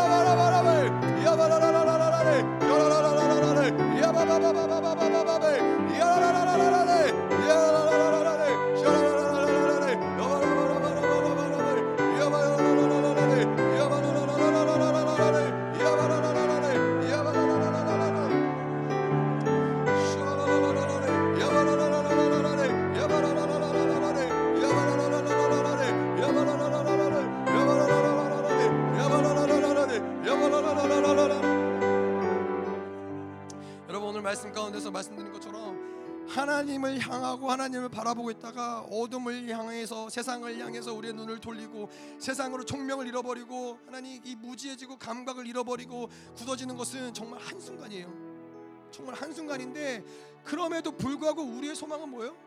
우리가 옛사람의 상태에 있다가도 하나님을 바라보는 순간 다시 하나님의 질서 가운데로 다시 하나님의 흐름 가운데로 들어간다라는 것이 우리의 소망이라는 거예요. 하나님 이 시간에도 다시 한번 하나님 우리가 이 모든 이 총명을 잃어버리고 세상을 향했던 하나님의 흐름들을 다시 하나님을 바라보게 하시옵소서.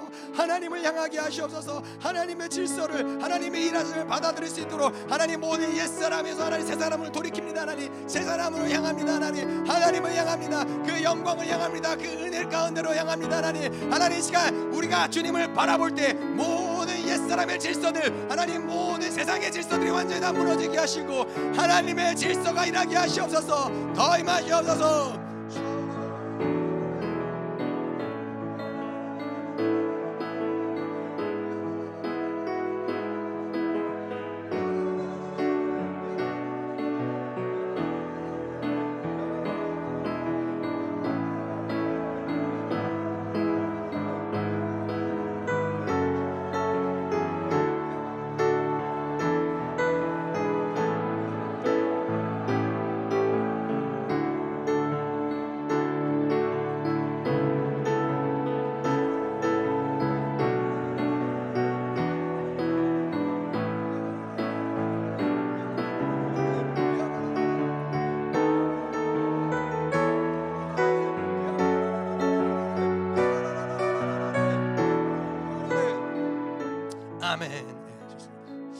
세상 영하고 좀 싸울게요. 이 세상의 영은 끊임없이 시시각각 우리에게 다가와서 우리의 총명을 잃어버리게 만들게 하고 하나님을 인지 못하게 하고 하나님을 떠나게 만드는 것이 세상의 영인데 하나님 이것들을 그냥 방치할 수 없습니다. 하나님 이것들과 같이 하나님 더불어 하나님을 섬길 수 없으면 하나님 선포하나이다. 하나님 이 시간에 하나님 역사하는 모든 세상의 영의 역사들, 세상의 흐름들 완전히 다 제거하시옵소서. 모든 세상의 영들의 유혹의 욕심들 하나님 완전히 다 떠나가게 하시고 하나님 당신의 모든 하나님의 질서가 새롭게 역사하게 하셔서 모든 세상의 영들 다 떠나갈지어다 더 강력하게 하나님 하셔서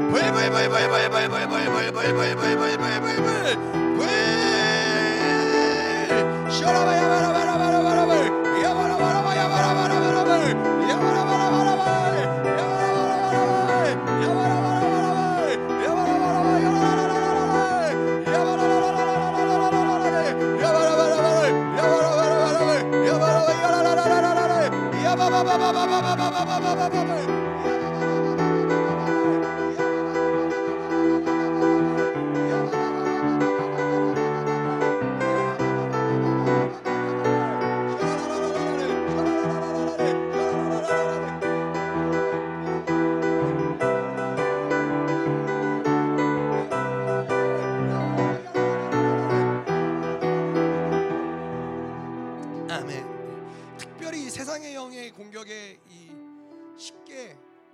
넘어진 사람도 있어요. 제가 아까 말씀드렸지만은 제가 세상의 공격에 굉장히 잘 넘어졌던 이유를 돌아 돌이켜서 보면은 결국에는 이 내면에 있는 이 외로움들 이것이 해결이 안 되면은 세상의 공격을 받을 수밖에 없는 거예요. 왜냐하면 이 외로움들을 채울 수 있는 뭔가가 필요하거든요. 뭔가 채울 수 있는 가장 좋은 것이 사실은 뭐 음란, 뭐 사람으로 채울 수도 있고 뭐 그렇지만은 사실 뭐 사람은 있을 수도 있고 없을 수도 있지만은 세상을 받아들이는 것이 굉장히 쉽단 말이에요. 예, 제가 이 미국에 살면서 외로운 시간들이 많았기 때문에 계속 세상을 빨아당기고 세상을 받아들이고 세상으로 뭔가 위로를 삼고 세상으로 살려고 했는데 그 근원에는 뭐가 있냐? 이 외로움, 하나님의 사랑으로 채우지 못하는 그 영역이 있기 때문에 계속 세상으로 빨아당긴다는 거예요. 네, 하나님 이 시간에 우리 같이 기도하기 원하는 건 뭐냐면은 하나님 당신의 한량 없는 사랑을 부으시옵소서. 우리가 믿어야 될 건 뭐냐면은 지난주에도 말씀한 것처럼 하나님은 우리를 사랑하신다는 거예요. 하나님은 우리를 사랑하시기 때문에 그 사랑이 믿어질 때 이 세상과 싸울 수 있는 이 모든 음란과 싸울 수 있는 힘이 거기서부터 나온다는. 결코 사랑을 의심하지 말지어다. 결코 하나님의 사랑을 의심하지 말지어다. 하나님 이 시간도 하나님의 사랑이 부어짐을 보게 하시옵소서. 그 사랑을 갈망합니다. 하나님 우리의 모든 외로움들, 공허함들, 우리의 모든 연약함을 채우시는 세상이 안에 하나님의 전적인 사랑이 하나님 이 시간도 우리를 채우게 하시옵소서. 더 하나님 부으셔서 아버지의 사랑을 부으셔서 하나님 더 주님 만지셔서 하나님의 사랑으로 족하나이다. 당신의 사랑으로 족하나이다 하나님. 아 하나님 부족함 없는 아버지의 사랑 한량 없는 아버지의 사랑이 더 충만 더 부여져서 내가 너를 채우리라. 내가 너의 외로움을 만족시키리라. 내가 너의 하나님이라. 내가 너의 하나님이라. 더 하나님 시가 우리를 채우셔서 더 위로하셔서 더 만드셔서. 더 하나님의 사랑을 갈망합니다 하나님. 주님 부으셔서. 쇼라바야바라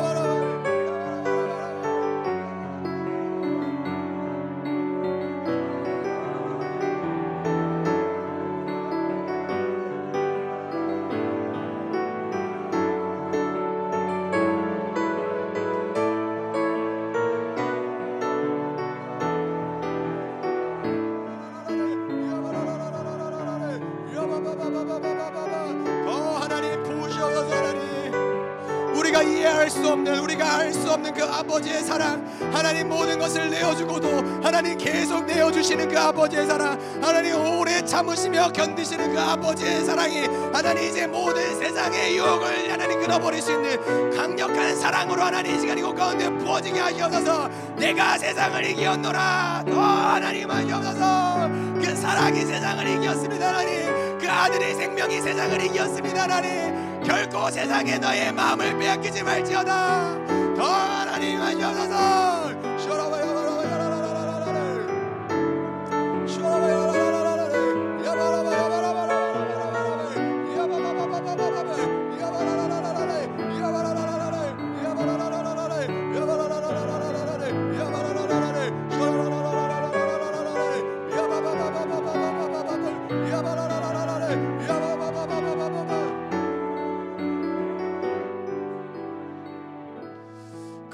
우리가 이 모든 영적인 원리들을 알고 또 이것들을 배우고 또 하나님의 일하시는 배우지만은 궁극적으로 우리가 붙잡을 수 있는 건 뭐냐면은 하나님의 극률하심이에요. 하나님 오늘도 당신의 극률하심을 구합니다. 하나님. 하나님 오늘 말씀을 내가 살려고 하면 하나님 살 수 없습니다.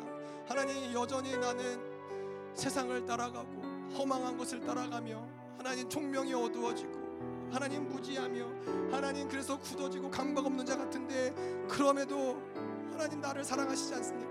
하나님 그럼에도 나를 극률히 여기지 않습니까? 하나님 하나님 당신의 극률하심을 구합니다. 하나님 이 시간도 아버지의 극률하심을 주님 부으시옵소서. 하나님 우리가 할 수 없는 것들 하나님 우리가 갈 수 없는 곳을 갈 수 있음은 당신의 사랑이며 당신의 극률하십니다. 하나님 하나님 우리를 인도하시옵소서. 하나님 우리가 이제 당신의 극률하심에 하나님 모든 것을 겁니다. 하나님 이 시간도 아버지의 극률하심을 부으사 하나님 당신이 아버지이심을 드러내시옵소서. 하나님 그 자녀를 버릴 수 없는 하나님 그 자녀를 포기할 수 없는 아버지의 사랑을 흘러가게 하시옵소서 하나님. 그래서 그 사랑이 그 극률하심이 모든 것을 이기며 모든 것을 승리하며 모든 것을 영화롭게 하심을 보게 하시옵소서. 아버지의 극률하심이 부어질지어다. 하나님의 극률하심이 부어질지어다. 더 하나님 부으셔서 더 충만하게. 우리의 마음을 만드시며 하나님 우리의 마음을 채우시는 그 아버지의 마음을 주님 부으시옵소서 더 충만 더 충만 더 임하시옵소서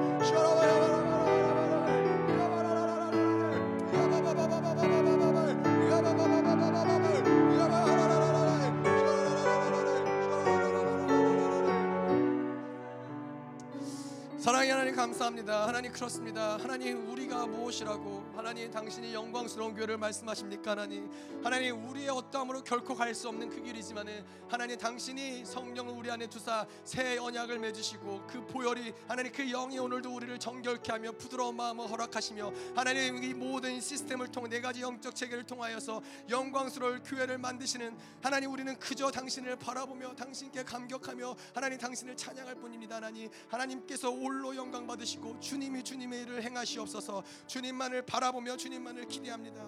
하나님 당신을 기대하며 하나님 오늘도 하나님 귀한 예물을 가지고 주님께 나왔습니다. 하나님 예물이 쓰여지는 곳곳마다 하나님 그렇습니다. 하나님의 하나님 극률하심과 하나님의 사랑이 하나님 모든 세상을 쫓고자 하는 자들에게 하나님께로 돌이킬 수 있는 하나님 능력과 힘이 되어 주시옵소서. 이제는 교회 머리 대신 우리 구주 예수 그리스도의 은혜와 아버지 하나님의 끝없는 사랑과 성령 하나님의 내주 교통 위로 충만케 하신 역사가 오늘도 세상이 아닌 하나님을 향하여 하나님을 바라보며 살고자 결단하는 사랑하는 성도들과 그 가정과 직장과 자녀와 기업과 비전 위에 이 나라 민족과 전 세계에 파송된 사랑하는 선교사들과 생명사역과 열방교회 위에 이제로부터 영원토록 함께 하기를 축원하옵나이다. 아멘.